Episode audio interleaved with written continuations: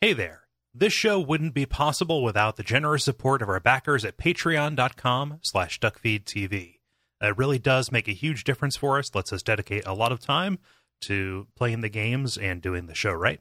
So if you want to uh, kick us a couple of bucks a month, or maybe more, or maybe less, go on over to patreon.com slash duckfeedtv. There should be something there for everybody. All right, thanks.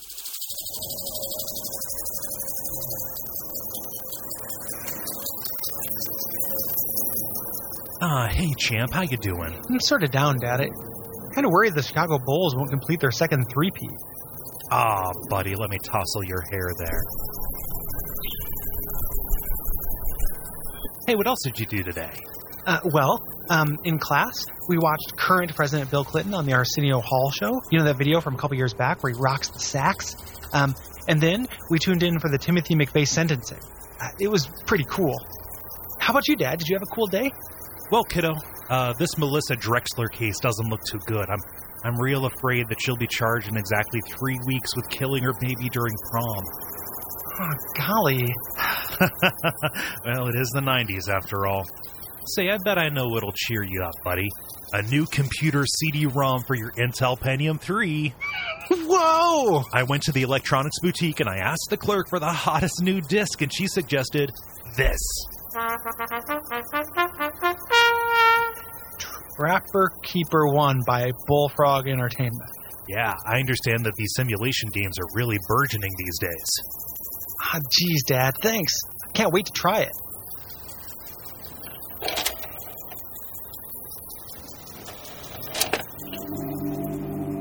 Pleasant View High. Nestled in the cornfields of the Midwest, this insipid little school is full of disorganized little monsters who mix their pens with their pencils, lined paper with unlined, and so on. Teach them a lesson that their hapless instructor neglected. Your erasers need a larger compartment. Today's entry on your page a day calendar hasn't been removed yet. Your vocabulary homework is in danger of falling to the floor. Your pens are out of ink. Harvest more. Your vocabulary homework is in danger of falling to the floor. Your eraser is in dire condition. The unicorn on the front has been marred. Your vocabulary homework is on the floor. You are sleeping on the trapper keeper.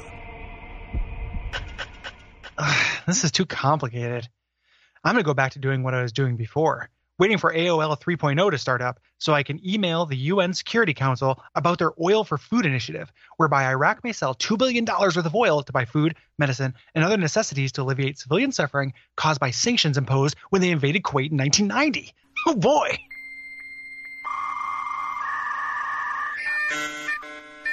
Welcome.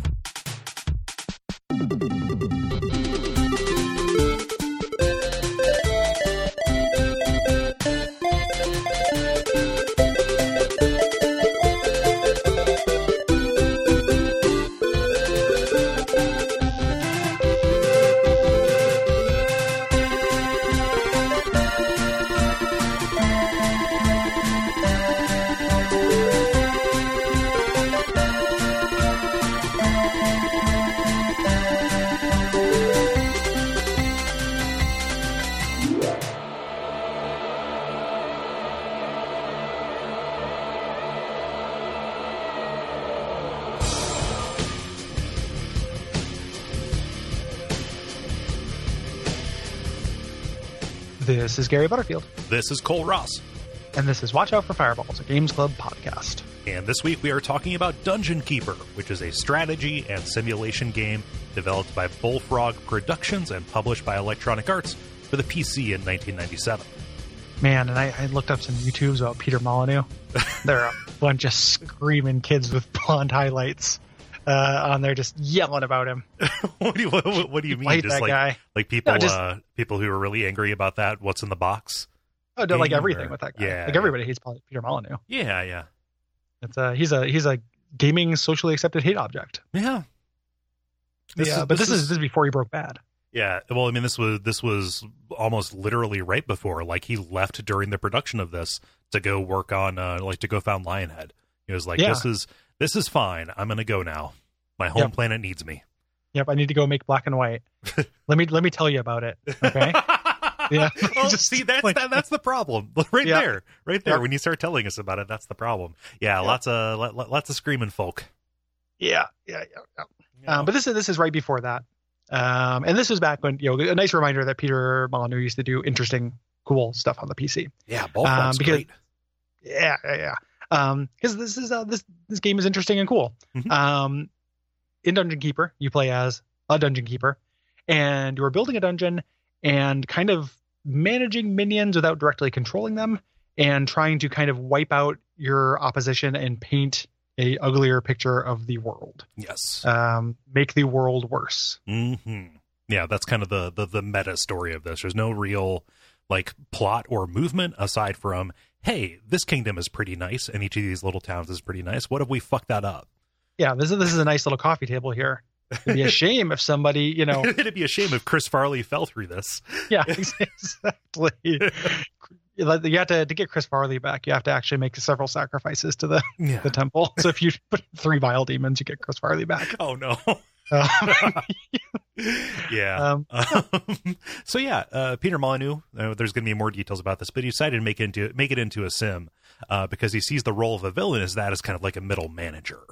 Like- yeah, yeah, it's a it's a cute idea. He he had it in traffic. Yes. like there's like a story about it where he's driving through traffic he was stuck he started thinking about how like when you are being evil and kind of managing these these uh the, you know being this despot like it is essentially just management Yeah. Like he was And watching the then- way the cars found their way forward through all these jams and stuff.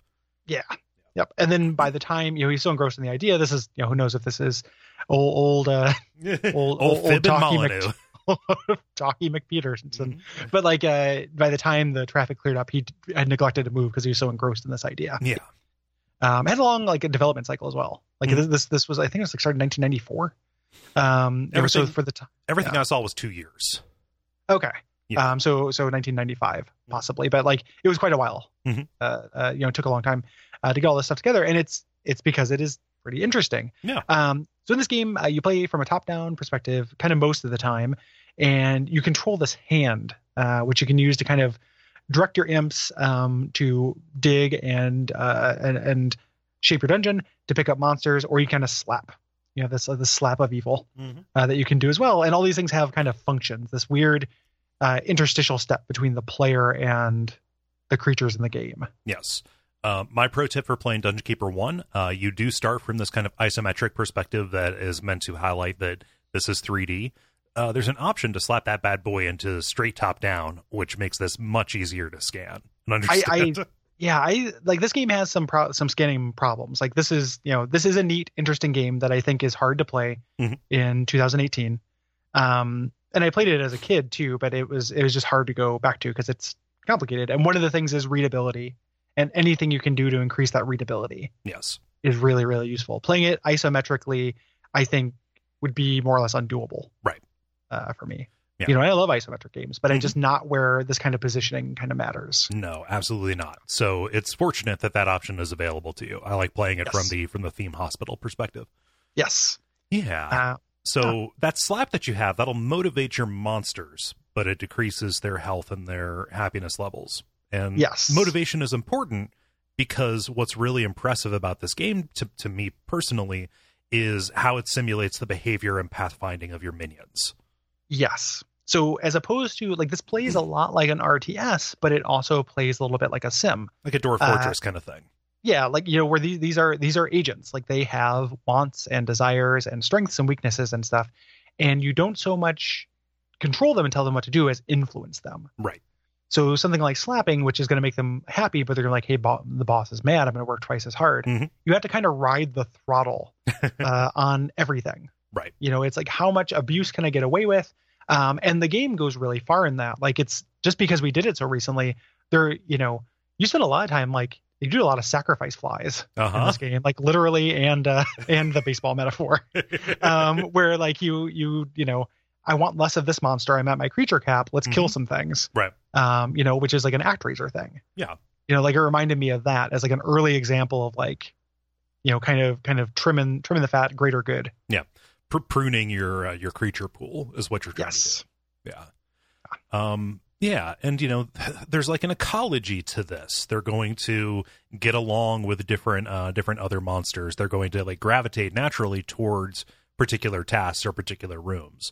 Um, and it's kind of this interesting dichotomy where you have to do a great deal of micromanagement, um, and that is done at the absence of being able to directly tell somebody what to do. Like the most you can do is pick somebody up and drop them next to next to what you want them to interact with, and they can choose to disobey you unless you actually jump into their heads and make them do it. Yeah, or there, there's another spell later that makes them obedient. But the main thing is is this contrast with something like you know uh, Warcraft or something like that, where the the characters are generally just on your side, Right.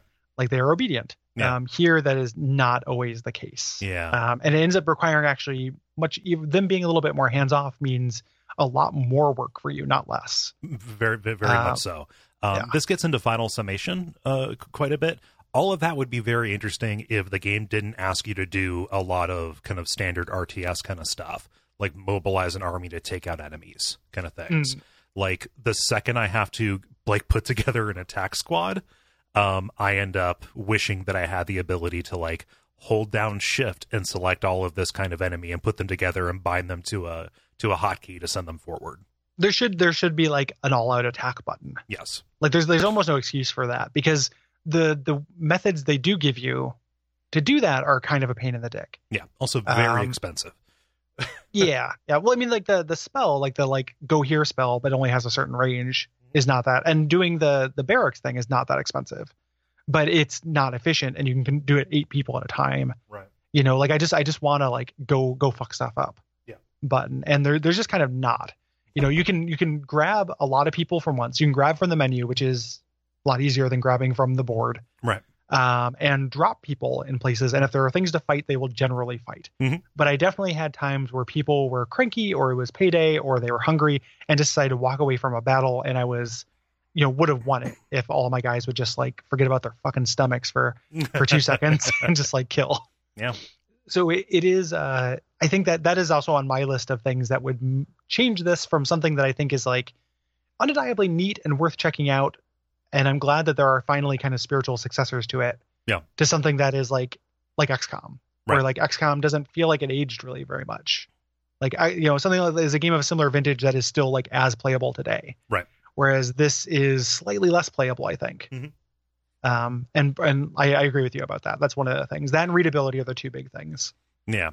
uh Yeah. that fuck me up So um yeah so, it's it's the uh and this is all stuff that will kind of change a little bit in the sequel so like people who are like why aren't why didn't you do the sequel like i started the sequel the sequel is not actually as different as it could be um the big difference then is like your spells take mana instead of gold Mhm. which does make a difference but it means you have to wait to kind of do it it still has that kind of like a well placed spell will take a lot of your reserves then you have to wait for your mana to recharge a well placed spell in dungeon keeper 1 will take a lot of gold but in either case you want to get that right spell so like right.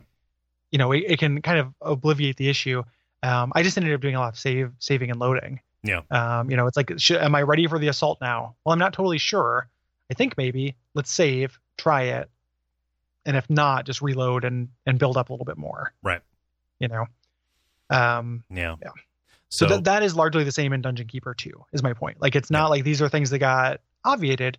Um, this kind of gets a little bit into final summation stuff too. Um, but like there are there's there's a couple spiritual successors to this that do take some steps. Yeah. Um, which is good. um, so that hands-off nature even applies to n- not so much the way you build out your base, but the way your army um, is built Mhm. out, or the way your you know workforce is built out. You have a spell that lets you create imps, which are kind of your you know base worker units, right? Mhm. uh, and you can create those. Their cost goes up as you have more of them on the board. Um, every other creature is kind of attracted to your dungeon through this entrance, through this portal, um, and they're pulled Yeah. from this limited spawn pool that is kind of shared by all of the uh, keepers on the map. Yeah, so so like it, the game doesn't do a great job of explaining this. Essentially, like in a given map, there's room for ten like bile demons. Right. And if you have the things bile demons like on a certain counter, like the the por- the spawn portal, your every spawn portal works on a different counter. When it comes time for it to spawn something, it will look at all the factors you have, kind of do this boolean string Mhm. to see if you meet the requirements, and if so, it will spawn a friendly version of that thing for you. Mhm. Um, and the game does interesting things with this later on. Yeah. Like later levels, which I think are generally less fun than the early and mid levels of this, but later levels become a thing where uh, uh, it can become a race. Right. Like you know, oh, there's there's five vampires in this level. I need to get the requirements to get vampires before the other guy because otherwise he's gonna have vampires and I won't. That's hardly fair. Mhm. If Keela gets vampires, I get vampires. You know, like it, it's a, like um so it becomes kind of interesting the kind of issue with it again is that readability like it doesn't there's not a whole lot of feedback so there's a lot of trial and error with that Mhm. um yeah. but that that passive way of getting monsters i think is kind of cool like they wander into your service Yeah. Um, and for me, I ended up in a lot of situations where it's like, man, I'm just not getting shit. Like, Yeah. like nothing is coming through. And then all of a sudden, as I am trying to peter along with my like two trolls and two bile demons, then all of a sudden a massive army rolls in. It's like, how did I fuck this up? yeah that they- lack they- of they- that lack real of bad feedback led me to do week like wiki dives. yes and that's a thing that it is kind of a damning thing about the game but it's worthwhile to have fun with it is that like having you know wiki guides or maps ahead Uh-huh. of time um, because i feel like a, a version of this a modern version of this would have a stronger map spell Yeah. the uh, the reveal spell that you have you're just kind of making sh- literal shots in the dark Right. uh, into the fog of war for it like just being able to reveal the map for five seconds and do your planning based on that Mhm. um, would make a huge difference so like playing this with a set of maps open will make you like it a lot more in my Yes. experience You gave me that It tip and wasn't- I followed it. yeah, it wasn't it wasn't unfun Mhm. because of that. It just meant less saving and trial and error of like, well, I ran off in this direction and there's a bunch of heroes, as opposed to if I had gone off in this direction where there's like a, a torture chamber I can claim. You, yeah. And get, a bunch of you- free mistresses. you get into m- mistresses yeah uh, we'll talk about that uh, you, you you you these maps are designed in some real fuck you fuck you ways too like you will you know there there are lots of situations where there will be a gold seam or a gold deposit and you send your little dudes off to mine it and by mining it you open up the way to an enemy dungeon and they flood in like you you allow Yeah. a, a zerg rush to happen yes. Yeah. So just like having having a map or having being able to spend a resource to get a map would have made a big difference. yes Like there you trade something because it can be fun if you're in a position where you're not super fragile. Mhm. It, it's because it, there's no action game element. So like being fragile and digging forward and maybe coming upon a trap is not fun because if you do that, it's game over. right Like you know, at that point, if you're not, if your army and your dungeon isn't good, there's no coming back from that really. Um, it just means a restart. So it ends Mm-hmm. Right. up being kind of trial and error.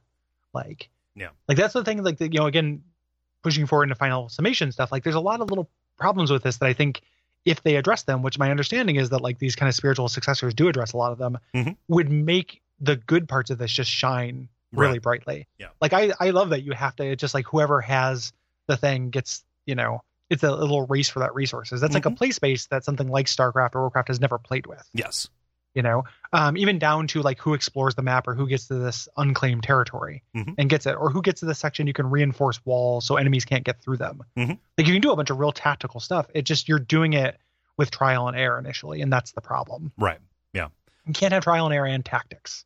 Like it's you know it's it's the intentionality that makes it, you know, fun. So like pouring over a map and being like, okay, if I go here first, reinforce this wall, then head here and claim uh you know this dragon, and then uh go over here and put a guard post so I can watch and see if the enemy starts building bridges, and then put traps here. Like that was really fun. Yeah. Like that ended up engaging a part of my brain that you don't do during like a regular RTS. Mhm. It's just not built into the game. right you know? like in a, in a regular rts and i'm not good at these so people might listen, listen to this and roll their eyes but like for me all of the prioritization that you have to do is in your build order right Yes. you are um, rushing in order to get the highest level thing that you can the most upgraded so you can move around and there's very little that you have to do on the map as you're going out there unless it is a mission that is specifically uh, designed to break you out of that see uh, starcraft 2 Yes. um, the Wings of Liberty, which does an amazing job at breaking those loops up. Uh, And the- here, go ahead. and the, the reason why StarCraft 2 has the liberty to to break up that loop is that StarCraft 2 is not trying to train you for multiplayer. Right. Uh, this is. Mhm. So like the I, the single player of this campaign of this game is always meant to be like training for for like hot seat multiplayer or like land party multiplayer. Yeah. Um the Wings of Liberty campaign is really unbalanced and puts you in situations you'll never get in in multiplayer. Right. Uh, on purpose and it makes it a way better single player game. Yeah, with with units that you're never going to see. Yeah, He- like, which so- is like I, I love StarCraft 2 so much. yeah, it's very good. Like eh, it's extremely good. um, but uh, to, to, to to bring it back to this, that actual prioritization of like, I need to get to this thing as quickly as possible because some of these maps, you know, have very limited resources. Like, if there is a gem seam somewhere, you want to get to that as quickly as possible so somebody else cannot claim it. That Yeah. that that prioritization, like taking it away from just kind of establishing the same rote build order over and over again, is really appealing to me. Yeah. Yeah. But you but you just have to have that information and you could gain it by saving and loading over and over and over as you explore the dungeon or you can gain it by Mm-hmm. Yeah. with internet. And this might have been And it- more acceptable at the time, you know, that that, that Yeah. kind of iteration. Well, it also was it's a much longer game if you do it with that kind of iterative sense. Like I think Right. you're not meant to first try No. a lot of these levels. You know, but that's kind of just runs in the face of modern game playing. Right. You know. Um so it, yeah, we, we'll kind of get to it as we talk about more of the, this stuff, but it ends up being ultimately kind of a frustrating game because the things I like about it, I absolutely love, Mhm.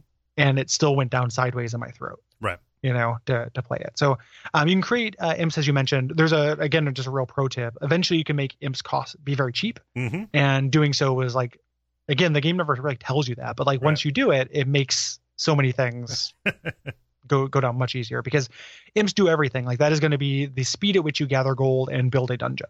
Right. Um, you design your dungeon it's a little bit like Theme Hospital, um, where you direct imps to kind of dig out empty rooms, like they tunnel and create rooms or tunnel two rooms, and then uh, they they essentially put down tile. Right. Like when they when they put down laminate, like that is your, your space, um, and then you designate them. So you don't build a room like in a RTS or like in The Sims. You just say this spot on the floor is a bed. This Um, is it this costs is where a the lot gold of goes. Yes. uh, This Yeah, is where we torture. Yes. Yeah. Um, and so the uh, uh, each of those tiles, that's what you're building. Mhm. You don't build a building or a room; you build a spot in a room. Right.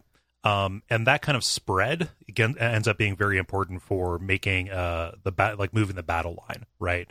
Because Yeah. you can only really like drop your units on areas that you have claimed or rooms that you have claimed. So like part of your expansion and one of the reasons you really want imps is so they can, you know, kind of uh, expand your territory and give you give you more places to do stuff with. Even though sometimes they will do so kind of mindlessly, Mhm. and will get you into trouble. Yeah. You know, go into go into places. Um, that kind of owning things, that little bit of like tug of war part of this is hugely important. Mm-hmm. Something I didn't discover until like maybe two thirds the way through my playtime was that like you know you'd claim an enemy's territory sometimes. Like some enemies have kind of bad sprawling dungeons, Mhm. which meant there were side things. And uh, if you don't need that room, sell it. Yeah. Like you can you can deny an enemy. You can send in a high high level unit and imps to kind of push back a force claim something pretty big Mhm. from an enemy and sell it right from under them and like those kind of like tactical considerations and things like that are engaged in a way that feels unique Mhm. like that's not something you do again in like warcraft No, all you can do is uh straight up attack. yeah you just you just raise it to the ground but just being able to do like a little hit and run and then deny Mhm. you know is very cool or like the other big strategy that's along those lines i did a lot was find out where there are gold seams because those show up in the fog of war Mhm. um figure that my enemy the enemy imps were there reveal that and then kill their like imp economy with Yep. lightning bolts Yeah.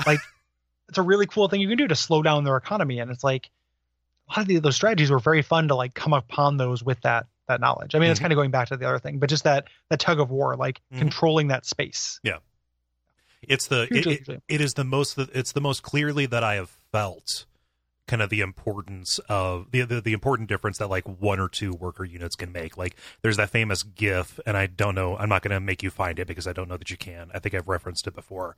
There's that fa- that famous GIF of somebody playing StarCraft two uh, multiplayer, and they're doing like the high actions per minute, you know, kind of thing, just like tap tap tap, Mhm.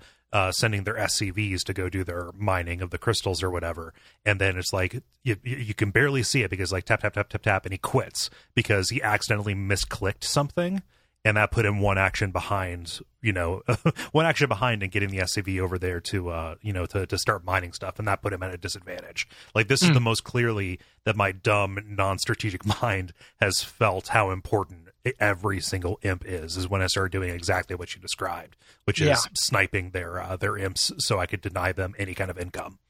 but the the the which is really cool but it doesn't work for every map you know as No. opposed to something like a again like a warcraft which I, I keep bringing up but in that usually uh, groups will end up on relatively equal ground. Mhm. Here, because it's so dependent on what the map is, um, every level does have a, a real serious difference Mhm. to it. Like some levels, like the enemy is already established. Yeah. Um, some levels, they are already uh, fighting another enemy. So doing such a thing is probably uh, disadvantageous because you want the enemy to be strong so they can take out this third party. Mhm.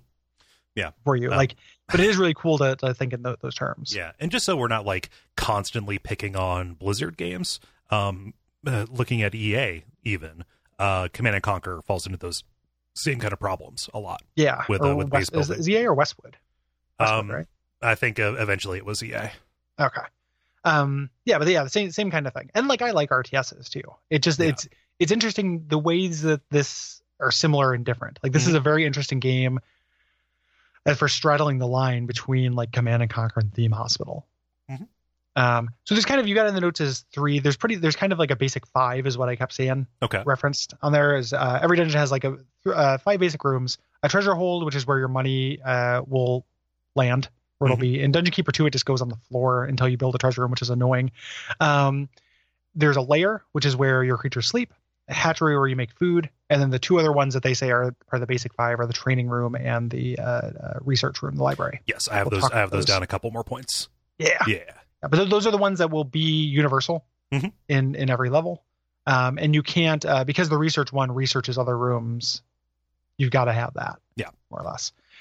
Um, yeah, let's talk about uh, let's talk about gold, baby. Yeah, let's talk about these this th- these economies. And this economy, yes, this economy, Yes, uh, which this is time of year. a, which it's an election year. Come on, Yeah. um, yeah, no. So you don't just use it to build.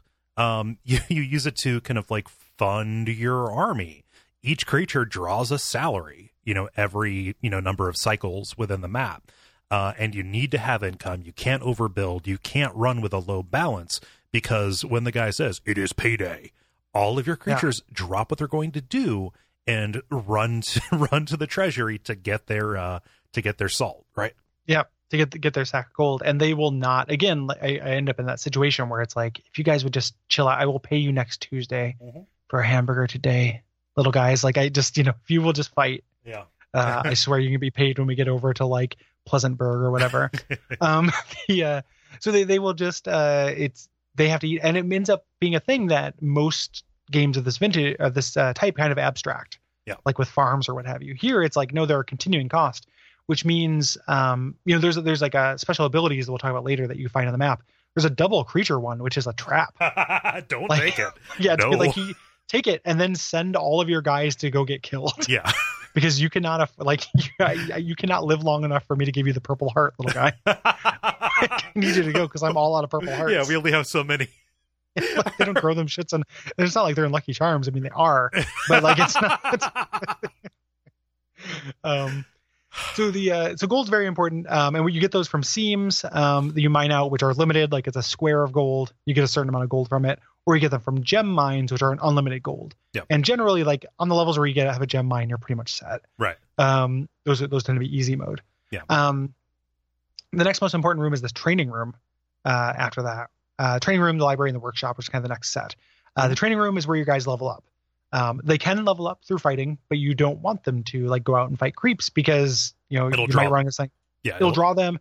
You'll you'll have then you'll have a a line between your base and their base. Um, you will uh, uh, likely die, you know, if they're higher level, and that's a huge investment. Yeah. So you want these people to train. Right. Yeah. Um, which also costs money. Like every little bit of training costs money. That is dependent on what level the creature is uh, and what type of creature is. Not what Mhm. level, what type of creature it is, and then what level it is depends on how long it will take them to level up. so, Um, another big difference, like when we decided to do this instead of the second one, one of the things I like more about Dungeon Keeper One is that you can just train. Mhm. Um, in Dungeon Keeper Two, you can only get to level four through training, then you have to go out and fight. right And from the couple hours I played before we switched gears, like there's some levels where like getting up to level four is not good enough. Right. You know, and that's kind of a bummer. yeah like being able to level through level up your combat is good for the let's say one fourth of the maps or single player missions where you're just playing defense Yes. you know like at the end of those you end up with a with a pretty healthy squad as long as everybody Yeah. can survive um, if you are trying to prepare a party to go out and clean out another dungeon uh, that is not you know like you don't want to jump the gun because they're going to die yes. Um, the library is important because this is where you um, research new spells and new rooms. So most of your additional expansion um, and kind of like specialty structures come from dedicating uh, mostly warlocks or dragons uh, to stay in here and just kind of fill up a research meter, and everything is unlocked in a particular order. So you're always going to get, you know, one thing before the other. Yes, and not everything is available on every level. Right. Um, there are certain room, you know, it's it's dependent uh, on the on those levels. Um, and this is interesting because both those creatures, warlocks and dragons, which we'll talk about uh, each individual creature as we kind of run into them, um, you want them to be able to fight as well. Right. So you have to kind of split their time between researching and training. Mhm.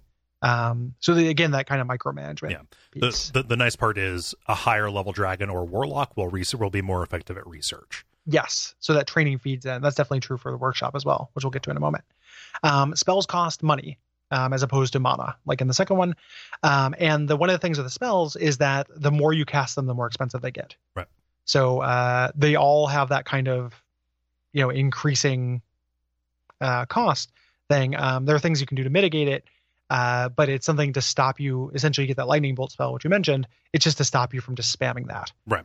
Um, Yeah. Although there is one map where I definitely just did that. yeah it- once if you have like, again if you have that gem pool like that's literally all you have to do there's a level that i didn't fight anyone Yeah. i just lightning them from across the map and, Yeah. and hold up and It, it felt very unsatisfying. like it, wa- it was cool that i was able to do it like it's Yeah. not very fun but i liked it as a, a viable strategy Right. you know um the spells can do a lot of things though they can support you they can support your dungeon and they can support your monsters Um, most of these rooms and spells, we're going to talk about them in detail, like when they're introduced, because the you know the campaign is training, yeah, you know, Yes. for how to use your entire your entire loadout. Right. yes Um, the workshop is where you can direct monsters to uh, build kind of these mechanical assets for you. Uh, these are doors and they are traps. um the uh, yeah these are doors and traps that you kind of get in your inventory um you don't build the ability to make them like you do with rooms or spells you just get Hmm. one door um, and then you have a door and you choose where to place it um there's a lot going on here um Yeah. even if you don't want to do the reading the guide thing that we talked about i recommend reading the wiki because it teaches you a lot about the ai quirks Yeah. of this like if you want to build uh if you want really good doors uh don't place the bad doors yep. uh, and your guys will build good doors faster. Um, you know, things like that. You can also sell traps and uh, and and doors and stuff if you're not using them, Mhm. which I like how that you know maybe you want trolls because they're not they're decent fighters, Mhm. um, but you can just sell the stuff and get extra money. Yeah. Uh, especially when money's low, and there are a couple maps where that that they play with that. Like this is going to be the the lean times map. Mhm. Yeah. Um, Doors let you kind of control the flow of monsters and enemies in your dungeon. Like you can even lock doors to say like, "Hey, don't go through here." Uh, Yes. And this ends up being valuable uh, for one particular kind of uh, unit that ends up getting real angry and attacking your dudes.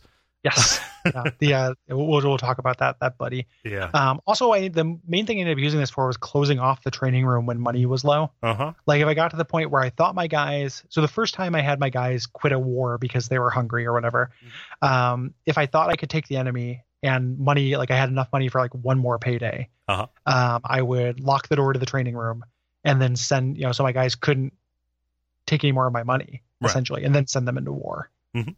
um, there's all kinds of things you can do with this you can also just do it to slow down the enemy Right. um, they can get through doors but they have it'll it'll stop them a little bit and you can place traps there and stuff it's pretty neat um, traps vary quite a bit in power. Yeah. Um, but they are low passive uh, defenses. They activate a certain number of times. They take have like a reset period. Mhm. Um, and you know, again, like the you know, the higher the amount of time it takes, usually the more powerful they are. Um, I ended up wishing this was more of a thing. Uh, that Mhm. the, the you know, that that there was more emphasis placed on like designing like a bas- basically Like deception. Uh, yeah, yeah, like, yeah, like Tecmo's deception or trapped or whatever it is. Um, I went into this wanting a little bit more of that, and you know, I can I can get that in those other games. It's not really a thing, uh, but like I wanted to make like a cattle blind for enemies to come through, basically making it into a tower defense kind of thing. Yeah. Um, Which and- some of the levels kind of play like that. Yeah. But it's not consistent. No. No. Yep. So Um, there are other rooms, like we said, that are going to be very important, um, especially for getting particular units into your uh, in, into your team. Uh, but I think it makes more sense to talk about them as they are revealed, um, you know, opened up to you in the in, in the campaign. Yes. Yeah, because that, that, that tends to be the at least early on the highlight of that level. Right. you know like hey use this thing to win Right.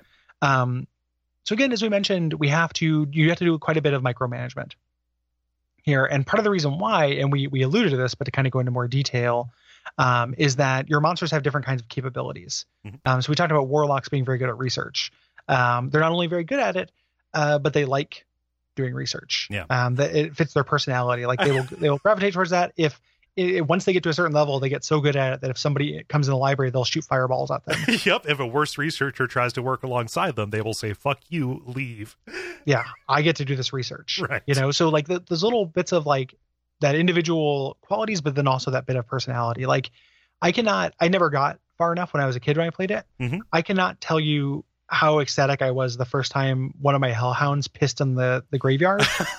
and then I looked it up online and found out that it makes decomposition happen faster. So you get vampires quicker. And I was like, well, that's Okay. awesome. like, that's literally the best. yeah. Um, you know, that, that is really, really cool. yeah, I just I, lo- I love that kind of simulation. I mean, like, yeah, it's just a little fly that comes in, but it builds this ecology. The piss Mhm. has to go somewhere. Yeah.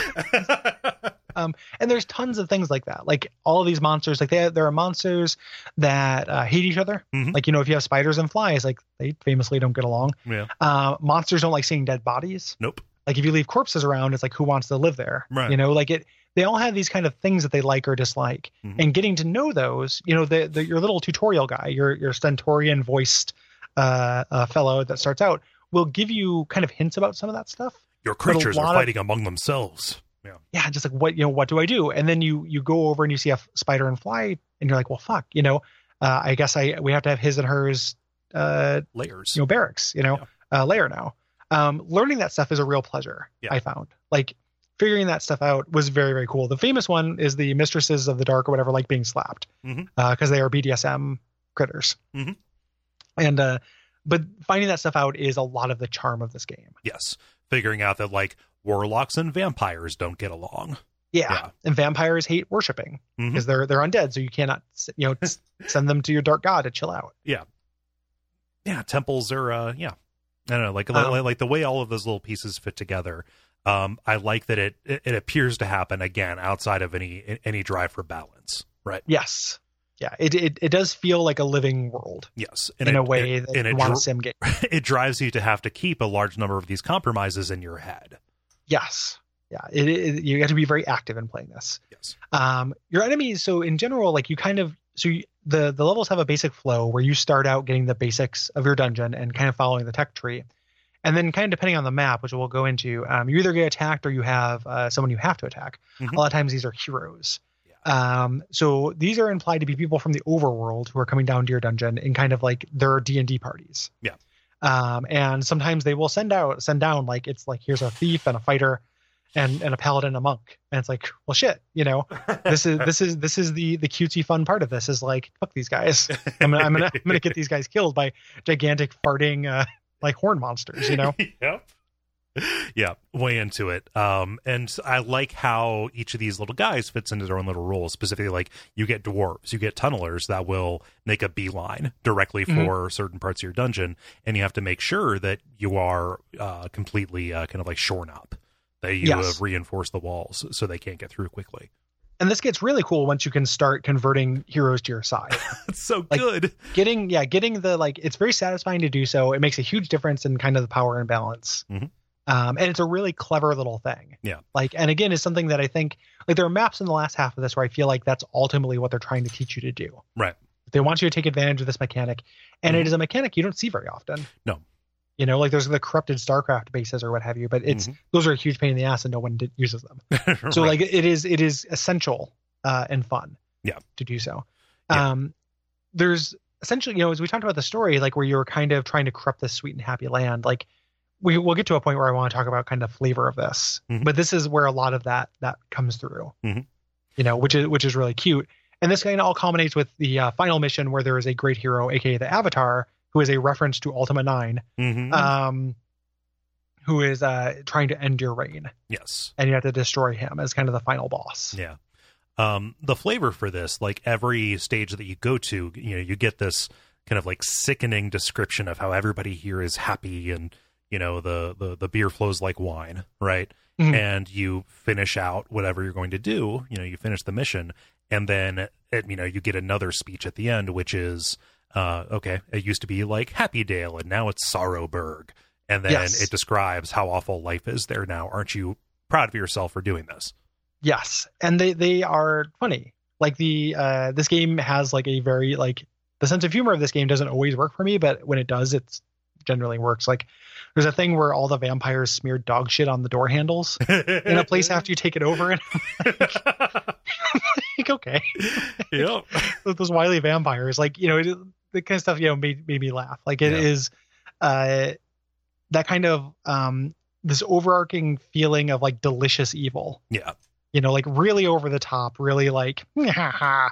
uh, stuff that is is fun to indulge in like as a thing like it's not an anti-hero this is not you know you playing manhunt or whatever Right. this is you know this is a, a very goofy cartoony Yeah, this is version of this this. is evil for the sake of two things: a, amassing power; b, making sure nobody is happy besides you. yes um pretty fun um Yes. in addition uh to fighting uh, those heroes sometimes you have to fight other keepers Mhm. um and when the game gets kind of the later half of the levels which i don't generally like as much as the first half Right. when they're at their best is when you have kind of a bioshock situation of competing things like Mhm. here's here's a keeper here's a less powerful keeper and here's a set of heroes Right. and those two keepers are allied but they don't like the heroes and if i can somehow lead one to the other they'll do a lot of my work for me Yeah. um, that's very fun Yes, I wish they would go further with that. It seems that they and there might be something about the AI in single player where they're held in stalemate more often than not. Like, uh, the ai in single player is gar- is like infamously bad right? and a lot of times enemies will kind of fuck themselves over by like just not doing anything Right. like um, you can get uh, situations where like i went in on one of those keepers at one point and all they had were spiders and it's like why- why'd you go all in on spiders like you know i i realized like i got a bunch of the good shit but like really just spiders huh and just you know my my army of, of fat fart monsters just like leveled them Right. you know um that can that can definitely happen like the ai is bad Yeah. but like i definitely also had a couple of situations where it's like you know i was fighting with somebody i sent my imps to go tunnel to the heroes to introduce the heroes to the mix Mhm. made my withdrawal and they kept fighting nice. and it was very satisfying Yeah. So um, each of these dungeons has things called specials uh, layered around them. These are like pick it pow- up pick it up pick it up, pick it up pick it up Yep. Yep. Um, yeah, you're, pick- you're getting your pickups. Uh, these are your Yeah. power ups, uh, and you find them by exploring and expanding your dungeon. You can't claim them unless you know your your color of tile is beneath them. Um, and these have powerful effects, uh, like leveling up your entire team. Some of them are traps, like we said before, uh, where you know, like oh, double all your monsters and go bankrupt immediately. Um, and the one that ended up being kind of crucial for me um, in my go- in my run through of the of the single player for a good number of levels was the ability to transfer a high powered creature from one stage to the next. i had no idea how you would play this without that No. like it feels balanced for it Uh-huh. uh, you know, in the end. And and then eventually that chain runs out. Like you have a chain of just getting those. You can send the same high level horn demon through, Mhm. um, which we'll talk about that creature when we get to him. But he's also he's the mascot. Yeah. The guy on the cover, aka Horny, uh, is him, and he he's he's a he's a joy. Mhm. Like I, I I love him. Um, it is. Sorry, it is that statement. I love him. I, I- like it is great. Like he's he hates everything. Uh-huh. he's super super super cranky. Yep, he's the- bad he's at the every only- job. He's bad at every job except for killing stuff. Um, he's the only monster that is happier when he's around corpses. Uh huh. like he's great um but the uh you have that chain of like sending a monster through and it's Mhm. like it just has that kind of lack of polish where it feels balanced for that but then they also realize like oh this will be too easy if we just let you start with a level 10 monster Right. every single time so like they was like oh shit we should stop doing that Yeah. I and can, then stop and then it's like oh man like there's a real highway hypnosis yep. or highway you know whatever highway blindness whatever it is when you get off the highway and you start going 50 down a residential street Yeah. There's a there's a complacency that comes from always having this MVP, but like Yeah. it's really satisfying to be like, okay, well, this is my avatar in this. World. yeah Like this is here's like- my hero unit Right. And it seems like that chain cuts off around the time we're like, okay, we need to get to like the actual game. You know, like Yes. it's it, it pretty much like there's a there's a solid line between we are introducing new units and new types and situations, and then here are the fine the five final levels that are mixing all of this stuff together and putting you into these really, really difficult situations where having this leg up would actually like break it. Yes. Yep. Um, Yeah. So, but those those things can do lots of different different effects. Right. Um, what's interesting is that uh, you end the level when you want to. So even after you've killed all the enemies, you can still explore and find these. Mm-hmm. Yeah. Uh, which is sometimes worth doing because if you, excuse me, if you didn't find that transfer keep, keeper, Mhm. you're going to want it. Right. Um, as we mentioned, uh, Peter Molyneux made this. Um, he actually left Bullfrog midway through this game's production. Right. Um, kind of sat down with all the ideas and everything, but then then took off to become a the thing that he is. hmm to, to- to, you know, and the rest is history. Yes. Um, yeah, this was built on the engine for Magic Carpet, uh, but it's obviously highly modified. It's Yeah, basically this- how do we how do we make this a 3D a 3D world inside this kind of limited hardware? yeah very different than than magic carpet Right. um the, the, the, the game was actually kind of restarted a few months before release and then kind of rebuilt like they were like well this is too much like command and conquer this is too much like a standard rts how let's make this its own thing Right. Right. um There's Yeah. a there's a popular mod called uh, Keeper FX that fixes some bugs and adds features. I didn't use this. I just played stock vanilla. Mm. Um, what did you do? I, I used keeper fx Okay. um the big thing was changing it changes the resolution and how much you can zoom out Mm. and stuff so yeah i could get a bigger picture of my map easier Yeah. um, was the, the big thing I wanted. includes um, the expansion, the the deeper dungeons. Mhm. It fixes some of those AI things, but not all of them, Right. which could, could be a downside if you know Yeah. getting through the, those AI, pro- AI problems where like how you can get through things. Yeah. The but uh, it's in general like pretty full featured and and good yeah. um, Um, as a product. I, I decided that I didn't need it once I realized you could activate the high resolution mode by hitting Mhm. Alt R. That Yeah. seemed to make it readable enough. That and also I was playing on Mac OS 10 and I had no idea how to install mods for it on Mac OS 10. Yeah, it's a weird it's a weird thing, and it's it's strangely like it's not just like a one click patch like most of these things. Right. You know have have been. Yeah. Um, as we mentioned, there's the, that that uh, expansion pack of super hard levels called the Deeper Dungeons. Mhm. Um, I, I give it just a few weeks before we get a tweet about how we should have played the Deeper Dungeons, and that's how the real Dungeon Keeper is, and like that Yeah. addresses everything that we said that we didn't like, and et cetera, et cetera. My understanding is they are like challenge levels, Mhm. uh, which I was didn't come away from this interested in. Right. Mm-hmm. Like even though like, on the balance I like this game, I did not want to do a hard version of it. I didn't find myself wanting more. Yeah. Yeah. I mean, Um, mm-hmm. like someday, like someday I will play Dungeon Keeper 2. I want to play the spiritual successor that we'll talk about in a minute, yes. um, and and I'm going to. Mhm. Uh, but I wasn't like, man, I just want more Dungeon Keeper One. Yeah. Uh, there's a sequel uh, released in 1999, which uh, Mm-hmm. we initially uh, wanted to play, but decided the first one would be a better, uh, better putt. Mhm. Um, and that uh, you know im- improves the visuals. It gives a little bit more of a little bit more of a story to the proceedings as well. Yeah. Um, I, I like the visuals worse or less. Like it makes them 3D as opposed to, you know, little little pixel guys. Yeah. Um, I, I think that I think it actually looks a lot worse. Yeah. Um, that's an aesthetic thing though. there's also a mobile version that was put out in 2014. It's not popular because 2014 EA uh, operating at a very different Like- kind of space than late 90s EA, and also it came with a bunch of like mobile game compromise kind of things. Like un- unpopular is a real understatement for that. Yeah. Like it, it is. Um, it was a a pay to continue Mhm. type affair down to like digging. So like you'd set your imps to build a room, Mhm. and it would be like you can wait 12 hours or give us a dollar.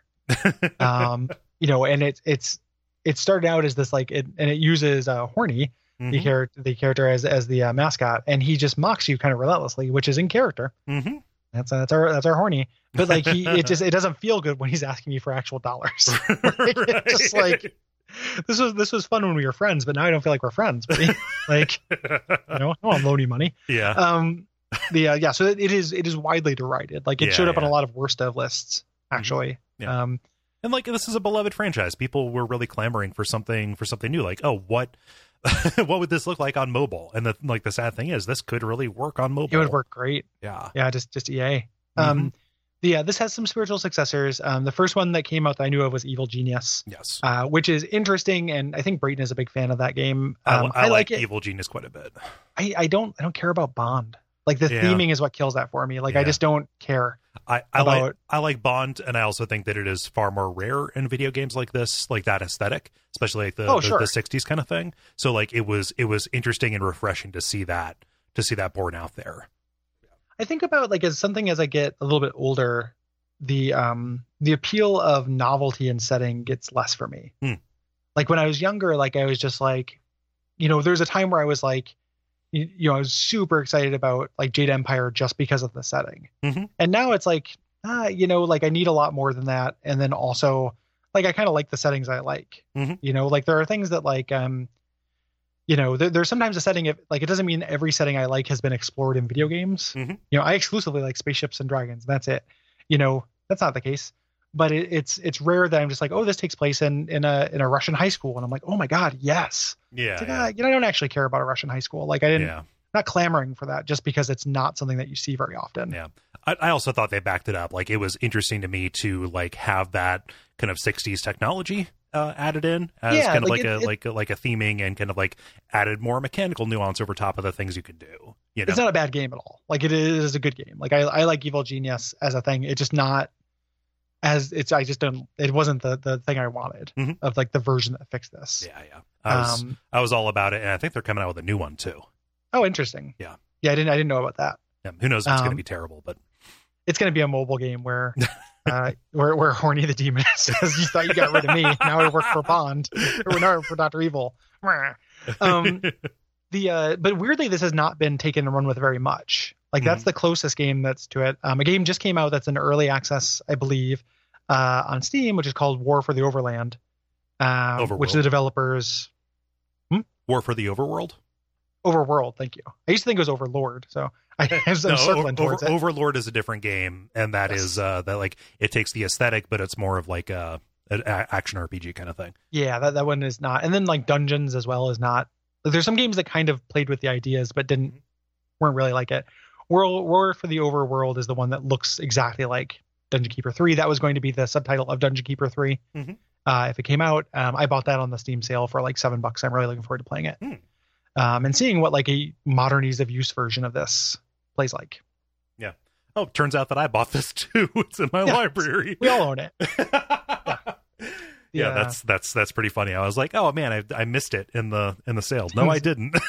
nope and the sale's still going on for today as of recording. So if you're listening to this, you're fucked. But if you are recording this with me right now, Mhm. you can you can still find stuff. yeah, I want to fire that up. Um, yeah, yeah. I, mean, I meant to before we played before we recorded, and I didn't get a chance. Mhm. Yeah. Um, but I, I, you know, pretty interesting, and I'm glad that someone took this idea because when I came away from this, and ultimately, like you know, like I said, it was a pill that kind of went down sideways. I was like, man, I want someone to take the good parts of this and just run with it. Yeah. Really badly, and maybe they did. Yeah. So it's not an endorsement, uh, but maybe they did. Yeah, it's uh, it's listed as mostly positive.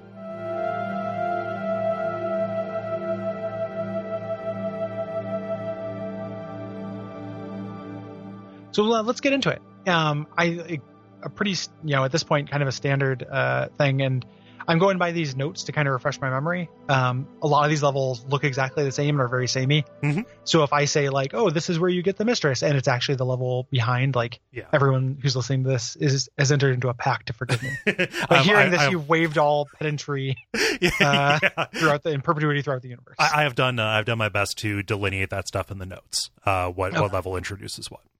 it is very hard to be like, oh, like level, you know, like in level 16 and level 17, I do not know them by their names or number. Right. I just remember the experience of the things. And there's a lot of overlap in your play Yes. as well. So we begin the kind of tutorial section with Eversmile, where the Ever only smile. the only danger is aching facial muscles. yes. Um, yeah.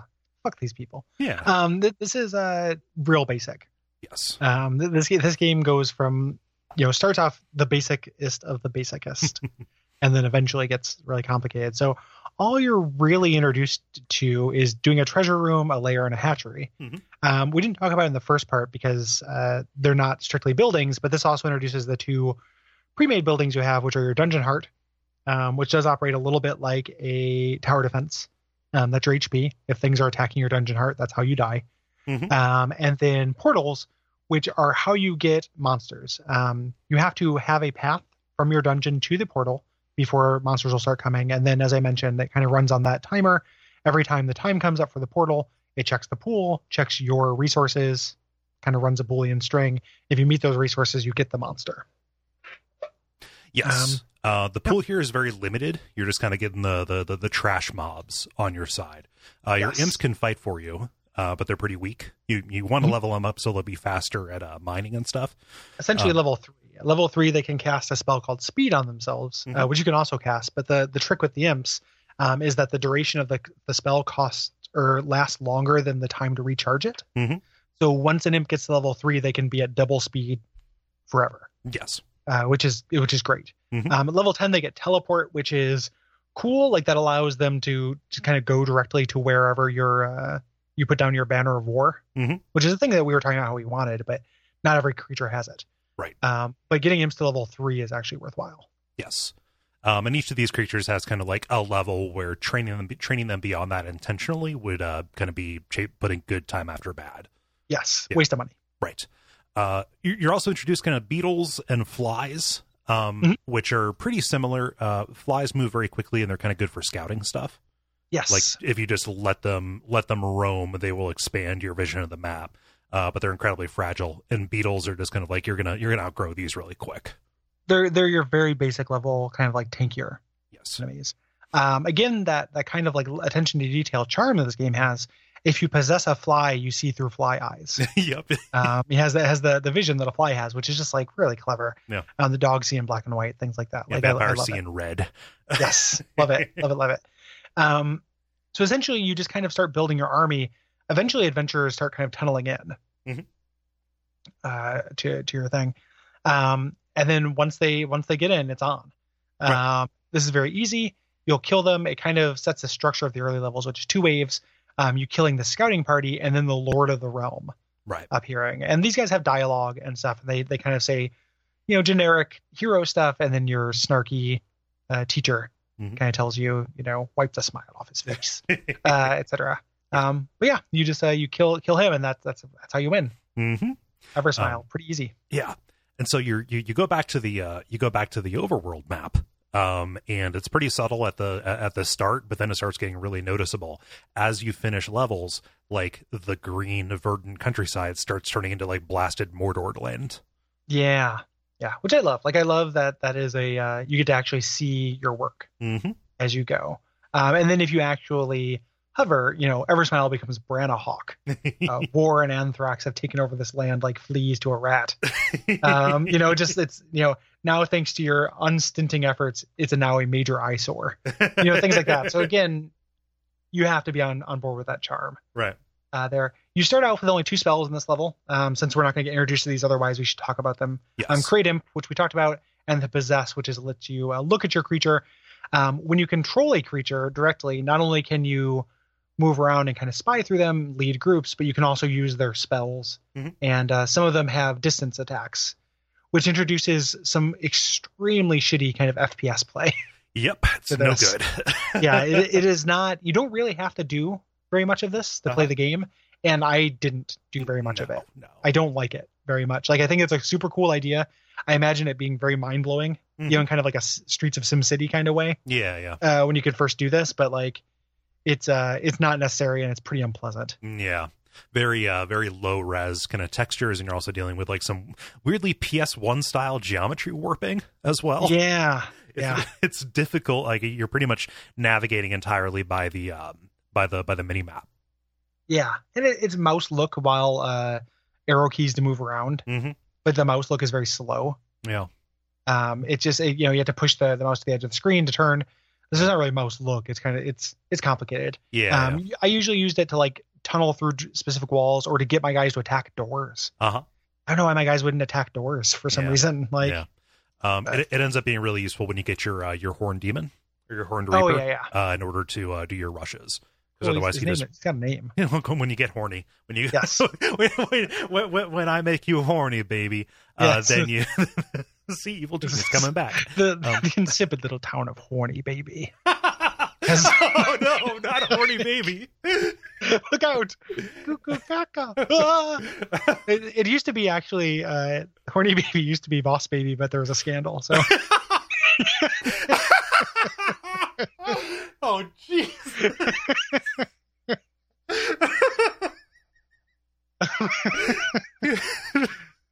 People love it when you break my composure. uh, there, there you go.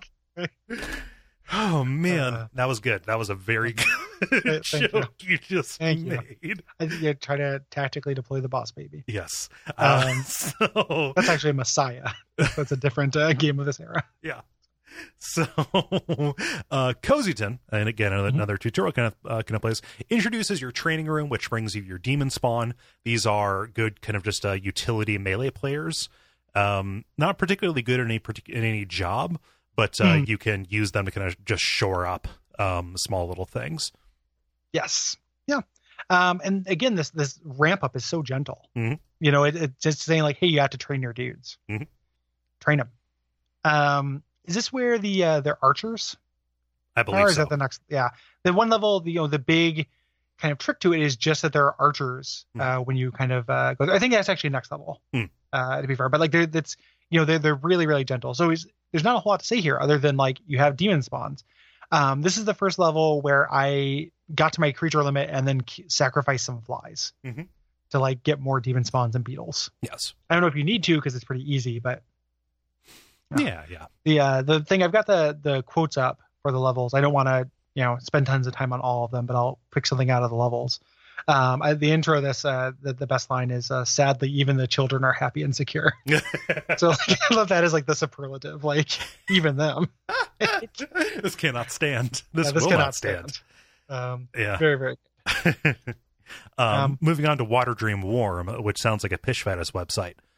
Uh. God God does it. Warm is not the name of a town. nope. Um, so this introduces your libraries, um, which brings warlocks, Mm. which end up being real beasts if you train them up. They aren't just good for research; like they ended up being kind of like my vanguards uh, Oh, yeah. for big attacks. yeah yeah like i i spent a lot of time training warlocks and in these early levels there's not too much of a, a time pressure No. so you can get a pretty good trained army you can really overtrain as well Mhm. um something I, I think i sent you as a tip if you're playing this and you're expecting you're you're not just luxuriating in it Mhm. uh when you have a, a okay army save and, and make a shot at uh at, at tunneling out and finding the enemy because like you can waste a lot of time getting a huge army that you can't take with you Yeah, Yeah. so like a level three warlock or a couple of them are good enough uh, for Yes. this. Although we're not to the point where you're like going and attacking enemies now. yeah i mean i, I went and attacked these guys Oh wow, Hmm. uh, because these are this is the the first day. This is the one of the archers. Um, they're they're across a bridge to the north, and there's two archers at the end of the bridge, which can keep you away. Like that's a you know a big deal. Hmm. Yeah. Um, because you have to be able to build bridges, which is a building that's self-explanatory. Yeah. Um, we, we talked about, but if you can get that bridge and you can rush them, you can actually take these guys out a little bit quicker. oh nice. Yeah, I waited um, for them I to think- come to me.